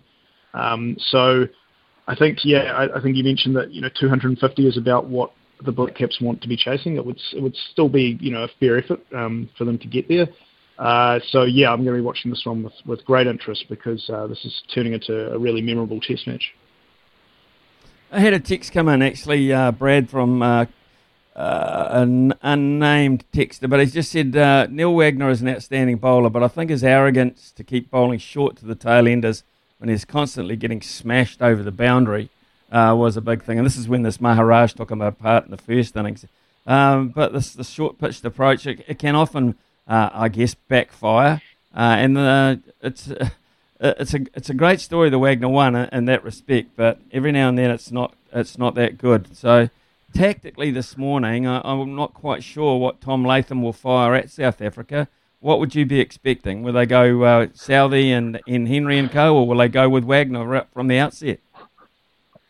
I think you've got to start with Southey and Henry, right? Like, what? How far is a new ball away? Another thirty odd overs, so we've still got a bit of time before when you think about that. I think Tom Latham's got what 50 runs to play with this morning, and then when you get to that sort of 260, 270 chase mark, that's when you're sort of sort of making the top 10 chases in Test cricket history territory, and it becomes like a history-making chase. Like I think I feel like a 260, 265 chase is is doable. Uh, but Maharaj showed showed with the ball that I mean he, he had he had a few of the batsmen in trouble. Um, I will say one thing, Smithy, really impressed with Daryl Mitchell in this test, the way that he he, he played himself in and, and played a really nice innings and, and sort of uh, was a great hand for for, for Colin de Grandhomme in that innings and.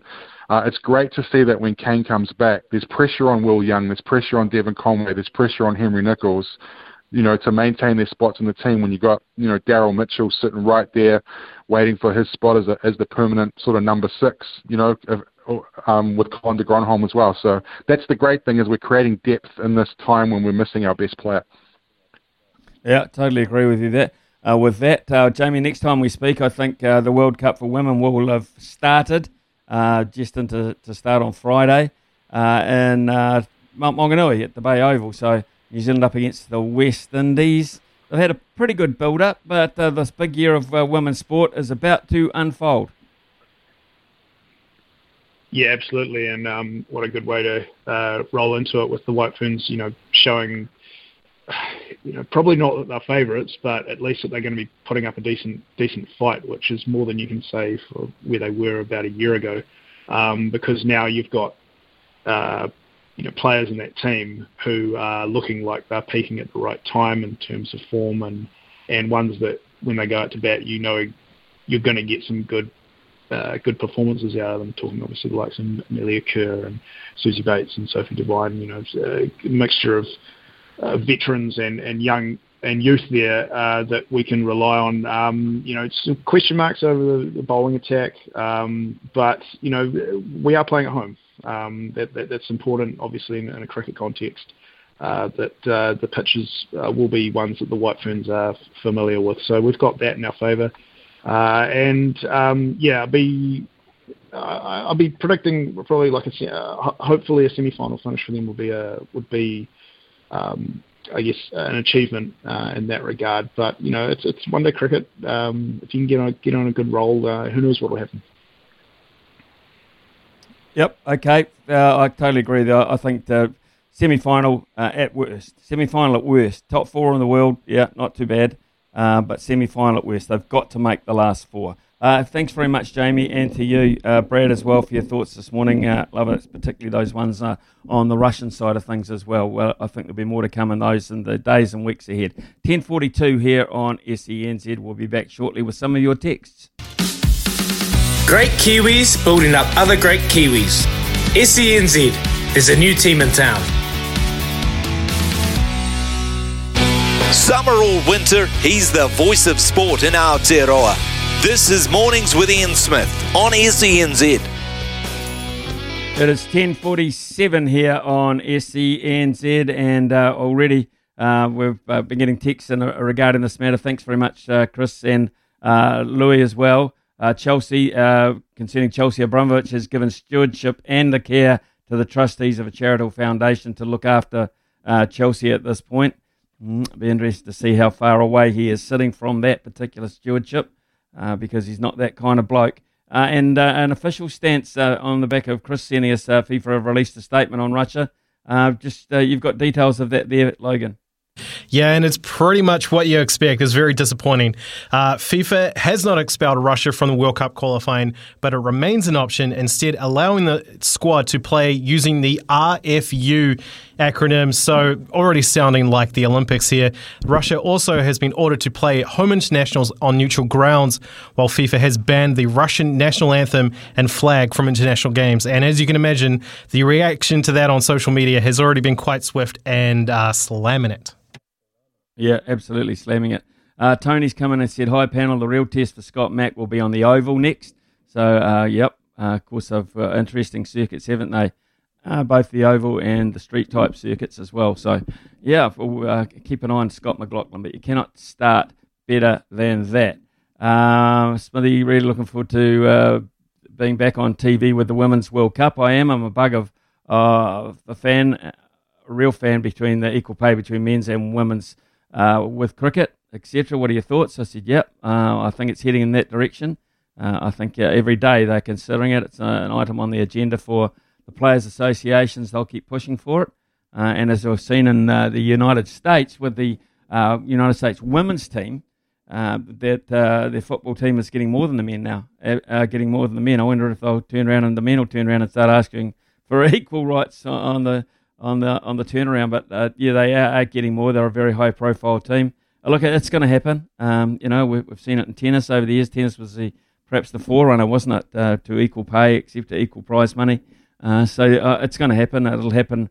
Uh, I think one of the slow ones will be uh, the PGA and the LPGA. There's so much distance between uh, the, the, the money that they pay for in their big events. So I would be imagining there would be a long way catching up there. But it'll happen. It'll have happening year after year after year. There's no doubt about it. And whilst those people in the past, those women's athletes in the past or women's team members in the past have missed out, um, they can uh, rest easy on the fact that they were the forerunners, I suppose, if that makes uh, any consolation to them uh, on, on, that regard. I've just seen a very concerning super, uh, he- headline go across the screen here in front of me. Rats to hit supermarket shelves next week. What do you make of that? Rats to hit supermarket shelves next week. Uh, and I hope, like how they're talking about the rapid antigen tests, that's all I'm praying for. Uh, it's 10.50 here on SENZ. Summer or winter, he's the voice of sport in Aotearoa. This is Mornings with Ian Smith on SENZ. The loveracing.nz update. Your home for everything thoroughbred racing. Visit loveracing.nz, racing's biggest fan. Taina Walters uh, with us again this week, which is fantastic. Taina, looking back at the weekend, uh, well, I was uh, in an institution where a lot of people were watching very elegant performance with interest in the Chipping Norton, uh, and we're all on our feet clapping at the end of the race. What a strong performance, uh, beautifully judged by J Mac in the end. Uh, super, super horse. We can't hear a damn thing. Oh, can't hear us. Okay, uh, Taina Walters can't hear us at the moment. So uh, hopefully uh, Taina will get back to us very shortly. But uh, yes, I was uh, watching very, very closely the performance of Very Elegant. She finished seventh in her uh, first race in this campaign, lined her up in the Chipping Norton in horrible conditions, which, uh, to be fair, does suit very Elegant. She doesn't mind a damp in the track, and the wetter the better almost. but she was strong, very, very powerful to the line. So we were very, very impressed with that. So hopefully we'll get uh, Taina back at some point and we can have a discussion about that. Uh, and racing coming up uh, this week, as well as what happened in New Zealand over the weekend. There was some pretty strong performances there, particularly uh, when the Tangerine Army went uh, sent down a real force, uh, including um, uh, Amalorina and, and, of course, Brando to attack the Group 1 feature down there in, in Wellington, in fact, at Otaki. and they were done by Mas- They were done by Mascarpone. Uh, okay, Tana, Hopefully, we can get uh, to you now, and just a quick reflection for you or from you on Very Elegant. Yeah, she was amazing. You know, that's 11 Group 1s for the Mighty Mare and James McDonald, Chris Waller. They did what they do best, but it's great to see her back in the winner's circle doing what she does best. In good conditions, too, for her in particular. It was a tough day of racing uh, in Australia. They even looked at calling Randwick off or postponing it. But I think in the end they made the right decision. It didn't, you know, the good the, those that suited those conditions were to the fore, and there was some pretty good racing. Yeah, of course it was. You know, those are the conditions these horses have to face, but they're all in the same boat, and uh, the horses that that love it, uh, they definitely came to the fore. But uh, it's great to see 61 Group Ones now for J Mac, and that's why he's he was last year's uh, World Jockey of the Year. Uh, looking at uh, what happened on this side of the Tasman Taina, you were covering that, that very closely on the good oil. Uh, Mascarpone knocking over the uh, the more favoured horses from Te Akau in the Group 1, uh, but they got their own way with Imperatrice, who looks very, very impressive going into uh, a Group 1 very shortly. Yeah, she won it in a hand canter, really. She, she kicked away from them on the turn and uh, didn't look like she was under any pressure whatsoever. But it's good to see Wiremu Pinn get his first Group 1, uh, talking about Mascarpone, of course, and the Otaki weight for age. Uh, he's a young kid on the rise, and he's had his ups and downs, but um, it's good to see him finally knock one off. Okay, thanks very much uh, for Taina there. We got to him uh, belatedly. We're going to get to Paul Mawadi in a hurry because there's so much on today, including betting on the cricket test, Paul. Uh, what are we favouring here? 211, I think, the Kiwis at the moment. Yeah, uh, and the uh, South Africans are slight favourites uh, in that head-to-head market. Um, where are we? Dollar eighty. The South Africans. Black Caps now up to two fifteen. The draws at thirteen fifty. Right now, you can live bet on the Honda Classic. Uh, and mm. the overnight leader, Daniel Berger, who had a five shot lead heading into the final round, he's given that all away. He's now one shot behind Shane Lowry, who is our favourite at the moment at $2.07. Daniel Berger is at $3.10. And Sepp Straka, $5.25. You could have backed them at $301 before the off. Wow. Wow. Wow. Amazing. Thanks very much, Paul. Yes, I've got to say, I know a bloke uh, pretty closely who backed. Thing gets past Smithy. This is Mornings with Ian Smith on SENZ. Yeah, 11.03 here on SENZ, uh, our last hour as we head towards uh, Mark Stafford taking over at midday for the afternoon shift. Uh, the Tall Blacks have won their second game at the Asian World Cup qualifying tournament in Manila, beating the Philippines 88 to 63 with Dion Prewster and Tom Vodanovich both scoring 20 points. Uh, it was expected that would win, but uh, that's a conclusive uh, result, of course, they've still got to play India again. They whopped India in the very first game. They've got them again tonight, so don't expect too much different from that. Coach uh, Perry, Pero Cameron, very happy with the results. A very big game. Anytime you play the home team in their country, it's always big, but bigger here in the Philippines where the sport is very big. There's a pretty good turnout in the crowd tonight, which we love to see. I felt both teams were in it. I'm glad the way our team finished the game. South Korea were also meant to be playing, but they withdrew, of course, due to COVID cases. So um, interesting um, for the Tall Blacks. They go through now to um, more qualifying later in the year.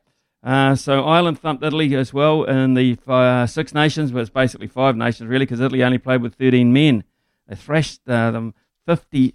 Uh, they were beaten 57-6 by France uh, last weekend, Italy, uh, and now they were given another hiding by Ireland. So all not well in Italian rugby, and you just wonder how much progress they've actually made. I don't think they've had a win for quite some time. I think something like about 38 to 39 games now uh, since their uh, introduction, and they've really been pretty, pretty average. So Ireland, of course, uh, we expect to be a real threat in the World Cup, continue to develop, and James Lowe scoring a couple of tries in that, of course. Leeds United have sacked their manager. This is sports news from overseas, of course.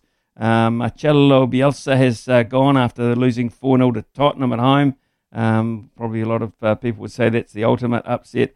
Uh, the defeat by Spurs was their fourth straight loss, however, conceded 17 goals in those matches, leaving them 16th place, two points, just two points above the relegation zone. Uh, and of course, uh, that uh, Liverpool were not in action. They were in the Carabao Cup final where they knocked over Chelsea on penalties at the weekend, or in fact, earlier this morning. So Liverpool are still uh, only just one. We've got a game in hand, and they've uh, they win that. They're only three points behind with about eight games to go. So uh, the EPL has got some serious interest in it uh, at both ends of the equation. Nadal, of course, Rafa Nadal, fresh from his win at the Australian Open, one of the most popular sporting people in the world, continued his good form with a 6-4, 6-4 triumph over Cameron Norrie of Britain the final round of the ATP event in Acapulco. Uh, he stormed through the draw without dropping a set to claim his third straight title, adding uh, the Australian Open to one he'd won uh, earlier before that tournament, which is uh, a tournament also leading up to the Australian Open. So won 15 straight matches since returning from a foot issue that sidelined him for nearly six months last year. Uh, looked in fine form, fending off at a. And Norrie, Norrie, he's a uh, bit of a comer, I think it's fair to say, in UK tennis. Uh, who Nadal actually won his first Acapulco title, believe this or not, 17 years ago. Uh, then took it again in 2013 and 20 is now level with compatriot David Ferrer and Austria's Thomas Muster for the most titles in the Mexican tournament. And uh, just those uh, football, football result again, Liverpool and Chelsea decided in a penalty shootout, 11-10. Can you believe the tension involved in that?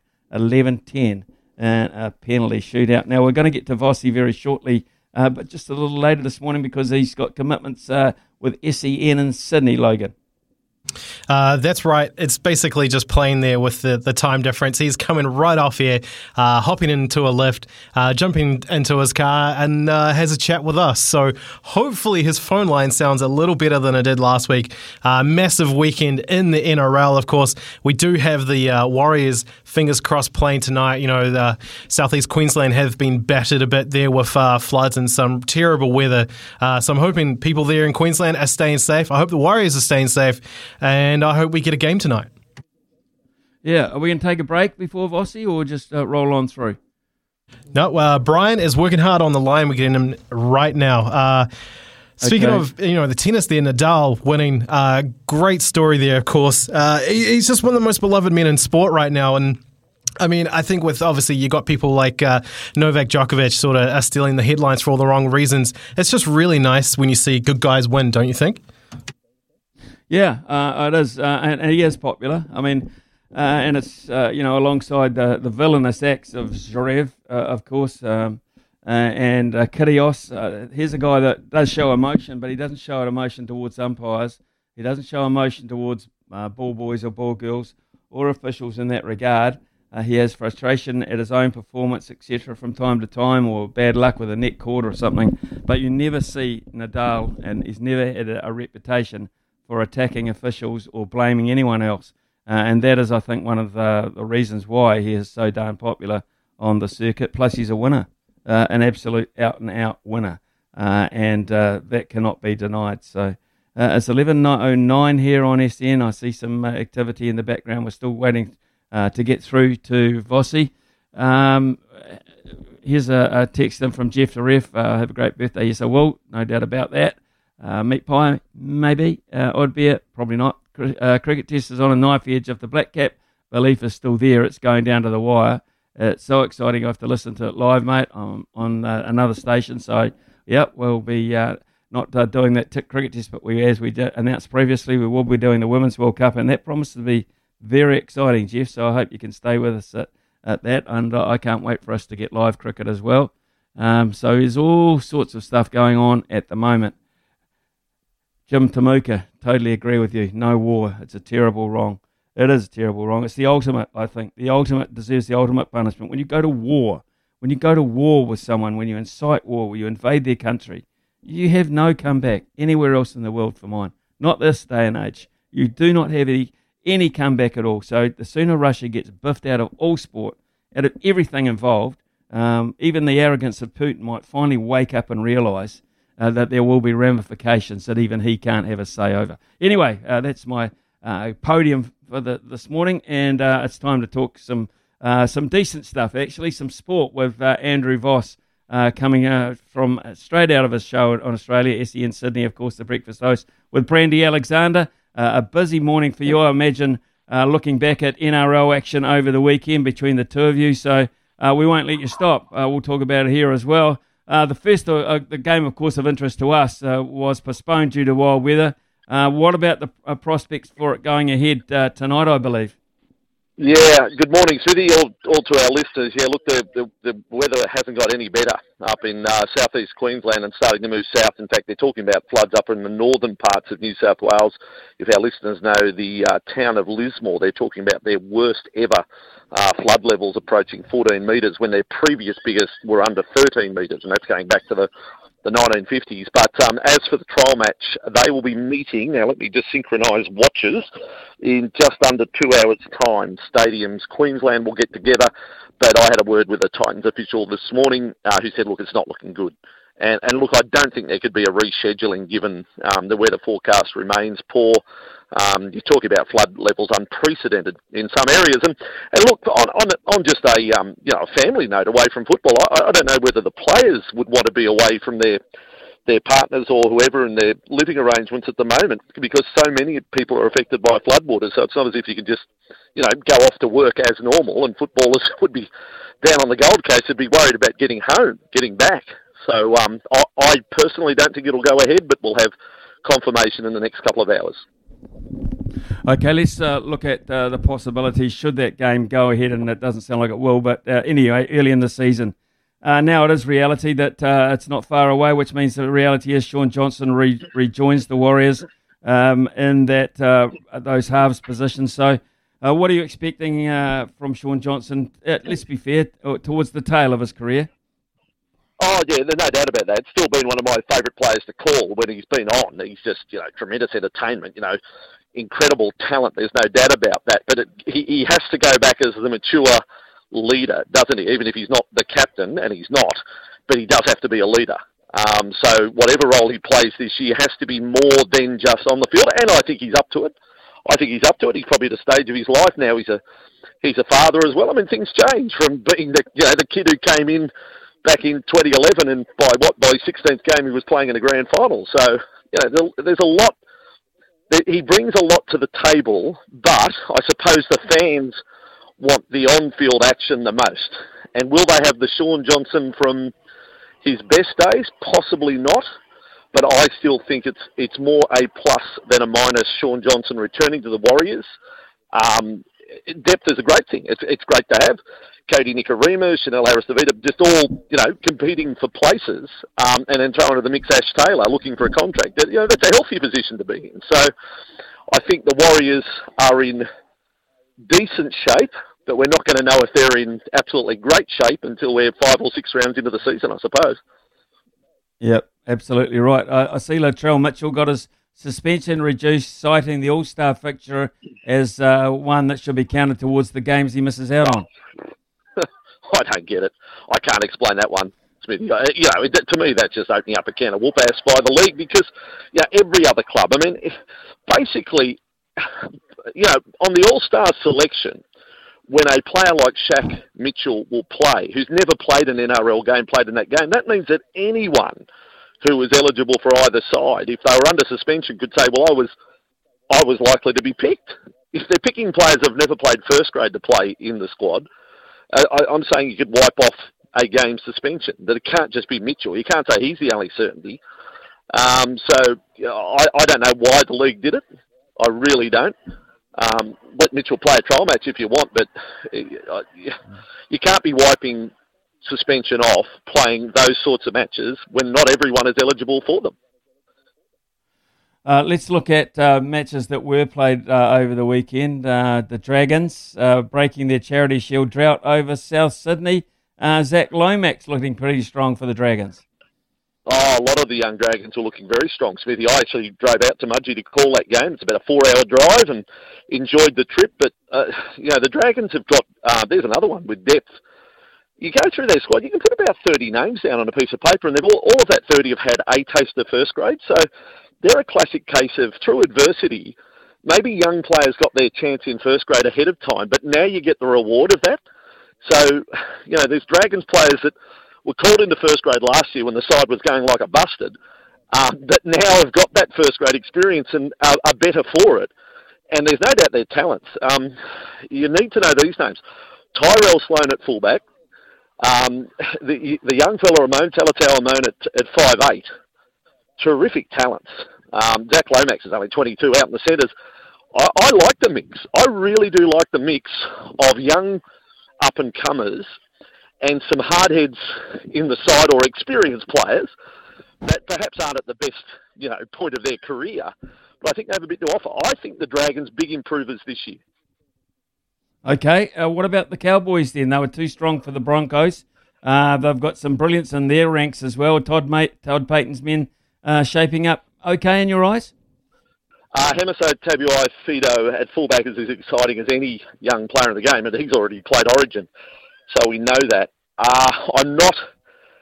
I'm not as confident of the Cowboys improving as I am of the Dragons, um, but you know it's, it's really up to. It's really they have superstars. Obviously, Taumalolo, Valentine Holmes. If they can play at nine out of ten level every week, then obviously that makes yeah the Cowboys are going to be in good position. But I. I'm not totally convinced about the Haas recruitment. I know Chad Townsend did well the other night. Tom Dearden's there. Scott Drinkwater in the mix still. Um, I don't have the Cowboys in my top eight this year. Okay, the Cowboys not in your top eight. How about the Eels? Monster the Panthers on their turf, thirty-six 0 uh, Man, that is uh, that that's. Uh, I mean, you don't look at a lot of the scoreline in terms of uh, preseason games as such, but uh, uh that does take note, doesn't it? Thirty-six 0 Oh, hard to ignore, isn't it? It's hard, hard to ignore a scoreline yeah. like that against yeah. the defending premiers and the defending premiers picking, you know, their, their stars as well. One big star didn't play for Penrith, of course, and that's Nathan Cleary, and he's the driver of the bus. But surely Penrith isn't a side that relies so heavily on Cleary that when he's not there, they could fall apart to the tune of 36 0. Yes, it's a trial. and to the Parramatta Real fans listening right now, celebrate it to a point, but know that if you put up a competition table today, Parramatta and Penrith are both still on zero points. So you haven't actually got anything yeah. in the bank. I have seen it go wrong before. Warriors fans might remember some years back. I, I sort of remember them thrashing the Broncos in a pre-season trial, and then season got underway, and Brisbane came out and won round one, and the Warriors lost. I mean, it, it's I'd rather win 36 0 than lose 36 0 but you just got to yeah, just just hold the champagne. I wouldn't be bringing up the, the top shelf champagne just yet if I'm a Parramatta fan. Good signs, but don't get carried away. History tells us do not get carried away. So, looking at the rosters for this year and looking at a little bit of early season form as such, have you got a bolter, uh, Vossi? Have you got a you got got a side that really is going to demand more respects than uh, perhaps uh, last time round? Oh, I think I think the Dragons is that side personally, Smithy. I mean, they had barbecue gate last year, so from the time they had the the barbecue at the house, they never won another game. I, I think they um, are better than what the betting prices suggest in terms of, of making the top eight. I think they're going to be thereabouts, but then again, I think there'll be a lot of teams sort of mid-table and challenging. Um, so start to the season very good because teams under pressure looking to improve, like the Bulldogs, like the Broncos, if they start the season bad again, pressure will build up very quickly. Whereas sides looking to improve, if they start the season well, suddenly they train a bit harder, there's a spring in their step. Confidence breeds confidence. So, very, in, I'm intrigued by the start to this season. I think we could have some upsets very early in the season. It may happen very first week of the season. Tigers will take on an understrength Melbourne. That'll turn the world upside down if the Tigers could knock over Melbourne in the first round. They've never been beaten first round under coach Craig Bellamy. So Tough one for tipsters going forward. Have we learned a bit out of the trials? Yes, we have. Am I any smarter in terms of how the season's going to unfold? No, I'm not. Um, so, um, yeah, just bring it on on Thursday week and sit back and do your best in your super coach and your tipping comps and all the rest. I've got to say, uh, from an outsider looking in, has the game ever been stronger with uh, fullbacks? Uh, if you look at the comp?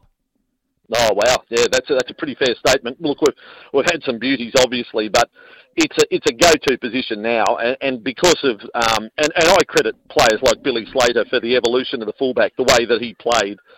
Your fullback now challenges for the most skillful player on the field.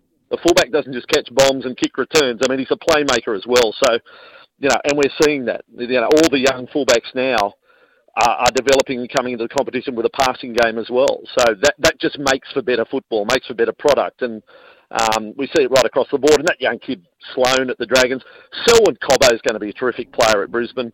You've seen Reece Walsh at the Warriors. Mm. Yeah, our fullbacks are superstars now um, and can become superstars in a very short space of time. Uh, we've got a text in this morning, and I got I have to confess that I watched a little bit of uh, the Telstra Women's Premiership yesterday. Two or three really yep. competitive games. Quite a lot of quality in there. The, the Eels hitting a drop kick to beat the Knights 13 12. Uh, I think we're uh, hoping like hell we could get a New Zealand team in there at some point, uh, COVID free, etc. Vossi, but uh, gosh, there was some good quality in that some of that rugby league. There was, um, and but but look, a lot of people are saying, "Oh, why don't all clubs have teams and all that sort of thing?" Look, those who are close to the game, and Dean Widders, I had a good chat with last week. Now, Dean's a former first grader. He coaches the Parramatta uh, women's side, who won yesterday with that field goal, 13-12. Um, and he's previously coached the South Sydney women's side, which play the the week to week competition. He said, "No, they've got it right. They, they, you know, they've gone to six. The depth of talent. It would be no it would be no benefit jumping ahead to a 10, 12 team competition, even 16, you know, every club represented. There just isn't the depth. There isn't the quality of player to sustain that competition. So they've got it right with a six. I'd like to see them play a season a little longer than what they're playing, Smithy. You know, they're only playing Mm. for seven weeks. They will have another season later in the year. This is the 2021 season you're watching now, and they'll have another season at the end. But maybe we could have a you know a two round format where everyone plays each other twice. You know that that should probably be a consideration. Um, but yesterday was a, a huge step forward for the women's game. Big television audience, triple header. You know they they stood alone. It was not they weren't playing curtain raisers to the men. They had centre stage yesterday, and and boy, they'd be happy with the way they performed. Yep, absolutely, Vossi. Uh, thanks very much for doubling up straight again after your show. Uh, have a great week, mate, and we look forward to it starting proper very shortly. Thank you. Yeah, will do, Smithy. Have a great week, everyone. Yeah, cheers, uh, Vossi there, of course, uh, out of SEN's uh, breakfast show in Sydney, along with Greg Alexander, uh, and uh, straight out of there into our show, which we're eternally grateful for. Uh, it's 11.23 here on SENZ. Yes, the cricket has started in Christchurch, uh, and South Africa uh, have started pretty well, actually. They're 152 for 5 now, so that lead is inching away from New Zealand. It's 223. They need to strike very quickly and quite often. 11.23 here on SENZ. Summer or winter, he's the voice of sport in Aotearoa. This is Mornings with Ian Smith on SENZ. Uh, Mulder is 24 and Verreynne is 24, both 24 not out. South Africa have progressed through to 156 for 5. Their lead now 227. I can also give you an update on the PGA going into the last round of the Honda Classic. Uh, Lowry and Straka are both tied at 9 under, playing the last, with Berger at 8 under, playing the last. And it is fair buckling down as a rainstorm descends upon the course there in the Honda Classic. Uh, yes, uh, we're looking at the phone line. Thank you very much. Do you think we should all chip in and get Vossi a better quality phone? She's always a crackly interview. Uh, we're doing, we're working on that actually. I think I don't know where he was doing it from a car or yeah, actually was sounded out, a bit out of breath, Vossi, this morning. He might have been doing it on the jog, uh, which is uh, a cool thing as well. So um, yeah, we'll uh, have a lot a lot to talk about already this morning. But the good news is uh, on the motor racing. Uh, we've got Scott McLaughlin uh, winning that first of those IndyCar races in this particular season. His maiden victory, sensational over there in Florida. We'll be talking to Greg Murphy about that at 11:40. Uh, in the meantime, for you, of course, is an opportunity to be a winner here on this Monday, the 28th of February. Significant one for some. Uh, can you stump Smithy uh, in terms of winning the uh, 50 bucks worth of vouchers from the TAB and the sleep drops? So uh, get on the phone now, 0800 150 811. Ian Smith's had a good match here. Stumped by Smithy. Ian Smith really is top class at his job. Top class, and it's a big day for the big man, Ian Smith. Happy birthday. I'm so glad I can finally say that. Uh, everyone else has had their little chip in there, including Izzy Dagg. Uh, but it is time for Stump by Smithy. Always a highlight here in the mornings on SENZ. If you're trying to get through still, keep trying. Brian has taken the calls. Uh, we do have one person in line already uh, where you can win $50 worth of TAB vouchers and some sleep drops. Daytime Revive. They are New Zealand's only specialist range of sleep and stress support supplements. Joining us now on the line is Jade from Hamilton. How are you doing, Jade? Yeah, good, mate. Good and yourself? Yeah, not too bad. Uh, how's H Town treating you? I went to uni there. Love the place. Ah, it's not too bad, mate. It, it, it, it suits our needs, so we're all right, eh? Nice, mate. Well, we have three sporting categories for you to choose from today. Uh, if you can answer all three questions correctly, then you can win it all. Uh, but if you get a question wrong, then it's over to Smithy for a stumping chance. Now, today's topics are skateboarding, boxing, and golf. Take your pick. we'll go skateboarding. Oh, okay. I like this. Uh, I brought this up uh, with Brian, our panel ops, and he thought that might sit there on the shelf for a while, but here we go. Are you ready? Yep. All right, cue the music. Let's go. Oh, I can feel the tension already. All right, Jade. The New York Times likened this moment in history as skateboarding's equivalent to breaking the four minute mile barrier. Who was the first skateboarder to land the 900? Tony Hawk. Just a couple of chips down the wicket, right in the slot, and away it goes. Tony Hawk, the absolute legend in skateboarding that he is. How are you feeling about this category, Smithy? I'm not confident. It's the only name I know. You've used up your Tony Hawk question, so I'm done and dusted. Simple as that. All right, correct. Question two. Here we go. The sport of skateboarding made its Olympic debut at the Tokyo Olympics last year. Which country won the inaugural gold medal in the men's park event? Uh, was it the Japanese? One of the worst things I have ever seen done on a cricket field. Over to you, Smithy. I can only say the United States of America. One of the worst things I have ever seen done on a cricket field. It was actually the Aussies, Keegan Palmer, winning that uh, inaugural gold medal there in the men's park event. Uh, so you're still alive, Jade. Last question. This one is a bit of a doozy, but I was looking at my skateboarding facts. I thought it was quite cool. Which Scandinavian country banned skateboarding between 1978 and 1989 due to the number of injuries caused by the sport? Uh, Scandinavian country? Yep. So there's not too many. Oh. Who's the company that makes all the stuff? Oh, no, Finland. One of the worst things I have ever seen done on a cricket field. Finland's off the board. Your chance, Smithy, for a birthday stumping.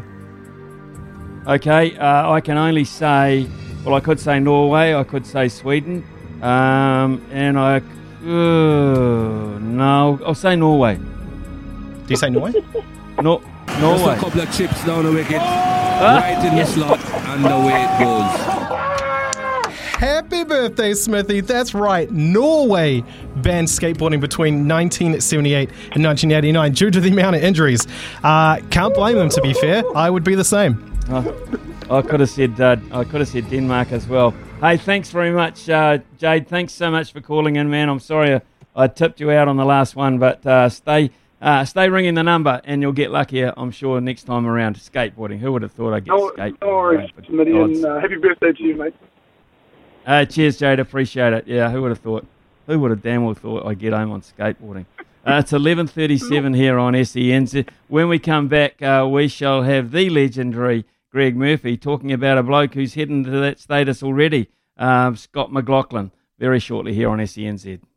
Summer or winter, he's the voice of sport in Aotearoa. This is Mornings with Ian Smith on SENZ.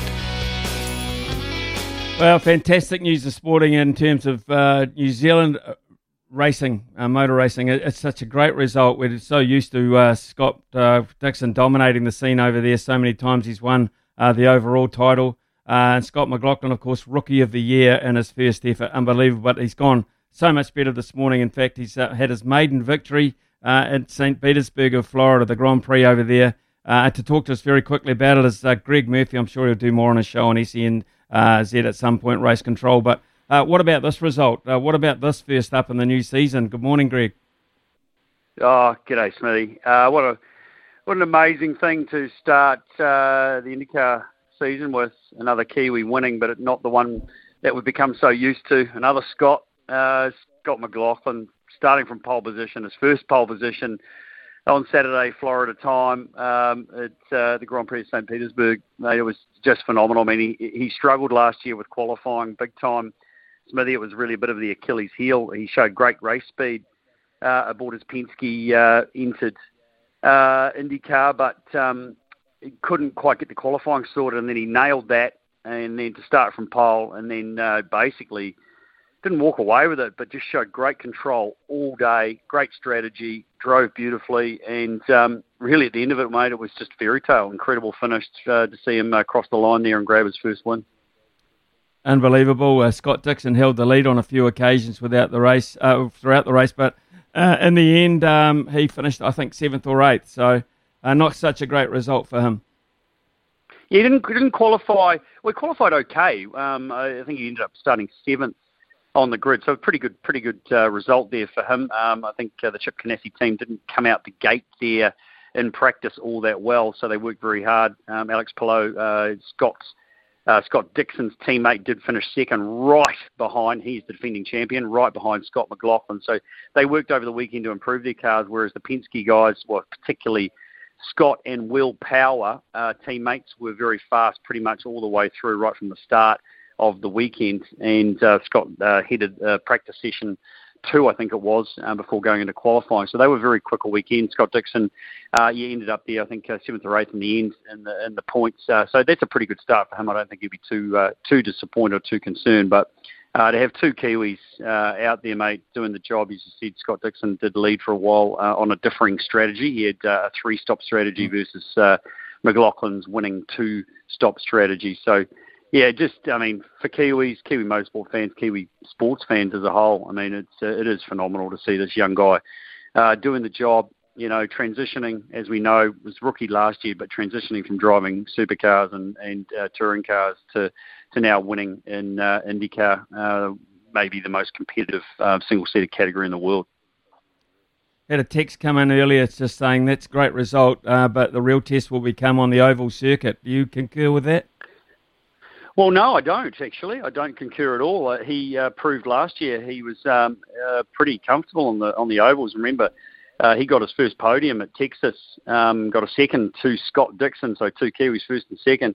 Uh, so he already had a podium on the ovals and looked pretty pretty comfortable. Was very fast at uh, the Indy 500 last year. So no, the the ovals weren't really his problem. It was it was actually the road courses and the street courses uh, getting those tyres um, up, you know, working properly. The, they have a two tyres, two different tyres in IndyCar. They have the the primary tyre, then the then the alternate tyre. So um, and that was a problem for Scott last year getting on top of those and really sort of hindered his racing because he was starting so much further back. So, you know, it looks like he's done the, the hard work uh, in the off season, spent plenty of time on the sim, uh, working with a new engineer as well, and um, and and things are starting to pay off straight away. So uh, he is a workaholic. He definitely doesn't like uh, not to be the best at something, and you know, put the put the hard yards in in the off season to to rectify some of those issues. And so far, it looks like he's managed to do that. Okay, let's uh, look at uh, supercars, uh, Murph, because uh, I'm led to believe they start very shortly, as, as quickly as this weekend. Is that correct? Who should we be looking for this year? Yeah, this weekend, uh, Smithy, that kicks off. We're looking forward to the Repco Supercars Championship getting underway. Um, it's uh, it going to be a, another monstrous season. Absolutely, there's no no doubt about it. So they're kicking off at Sydney Motorsport Park.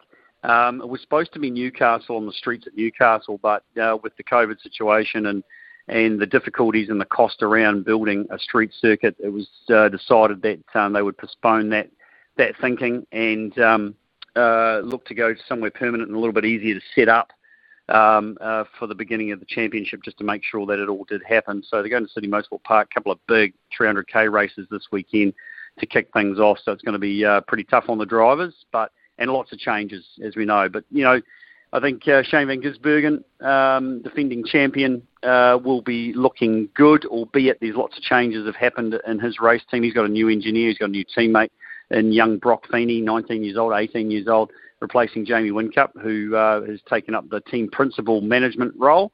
Uh, so some changes there, which will be interesting to watch. He's going to be good. Um, Anton De Pasquale at DJR, he'll be looking to sort of uh, uh, take up where he left off at Sydney Motorsport Park. He was very quick there last year, but prior to going to Bathurst, so um, that's going to be interesting to watch. But Erebus will be interesting to watch. Two young guys there, uh, Will Brown, Brody Kostecki, uh, really showed some great form um, towards the end of last year as well, uh, and lots of other changes going on amongst uh, the. Um, the the teams as well. Walkinshaw Andretti United. Chaz Mostert won the Bathurst 1000 in December late last year, and he's got a new teammate, Nick Percat, as well. So you know they they are very strong and looking to capitalise on on a great finish to 2021. So, mate, lots to talk about in supercars. Um, it will be a, a, great season. I think it's going to be very very close. Okay, you've got uh, race control back on the airwaves, of course. Uh, what what uh, what can we expect later in the week? Yeah, race control is back on. Uh, we'll be uh, trying to hook up with uh, Scott McLaughlin in the next day or so. Um, I'm pretty sure he'll be pretty focused to get back on with the job really quickly and won't be celebrating for too long, unfortunately. So um, we'll look to try and get him on the show and get you know reaction from him after after that just memorable and um, yeah amazing win only a few hours ago. So uh, we'll be grabbing him hopefully, and there'll be some other supercar stuff going on. So. I uh, haven't got all our show worked out just yet, being that it's going to be Thursday, but um, I'm sure we'll uh, have an action-packed one. Good on you. Okay, Murph, uh, thanks for calling in or letting us call you in the, la- the last minute. We just had to get some definitive word on this performance Absolutely. by Scott McLaughlin And and you've given us that. Thanks, so Matty. thanks very much for that, mate. Cheers. Uh, Greg Murphy there with us, folks, uh, about that miraculous win from uh, Scott McLaughlin in the IndyCar first race up this season in Florida this morning. Uh, really good news at the moment for uh, South Africa. Uh, they are, I won't say they're plundering New Zealand, but they haven't got lost a wicket this morning. 184 for five. So the lead that was 211 overnight, uh, well, they are getting uh, on with it, aren't they? It's uh, now 255. This test match is getting away from New Zealand at a quick, pretty quick rate of knots at the moment. Uh, probability, win probability, they're saying South Africa 61%, New Zealand 27%, the draw 12. I'm not sure if the markets re- reflect on that at all, uh, to be perfectly honest. Uh, and then the PGA event, the Honda Classic, uh, Shane Lowry now has a putt for birdie, uh, and if he gets that, that will force a pay, playoff with Sepp Straka, who eagled the last and got in at 10 under. Honestly, the last two holes have been played in torrential rain, and I don't think uh, any of the golfers have been that happy about having to partake with that. Uh, it's just been too tough for them, uh, wiping grips, stomping around. Their puddles on the green on the last as well, so almost quite bizarre scenes. Lowry has missed the putt. He will finish at nine under, so Straka. Straka uh, is the winner of the Honda Classic in the PGA uh, event this time around. So uh, 11.51 here on SENZ. Staffy next before midday.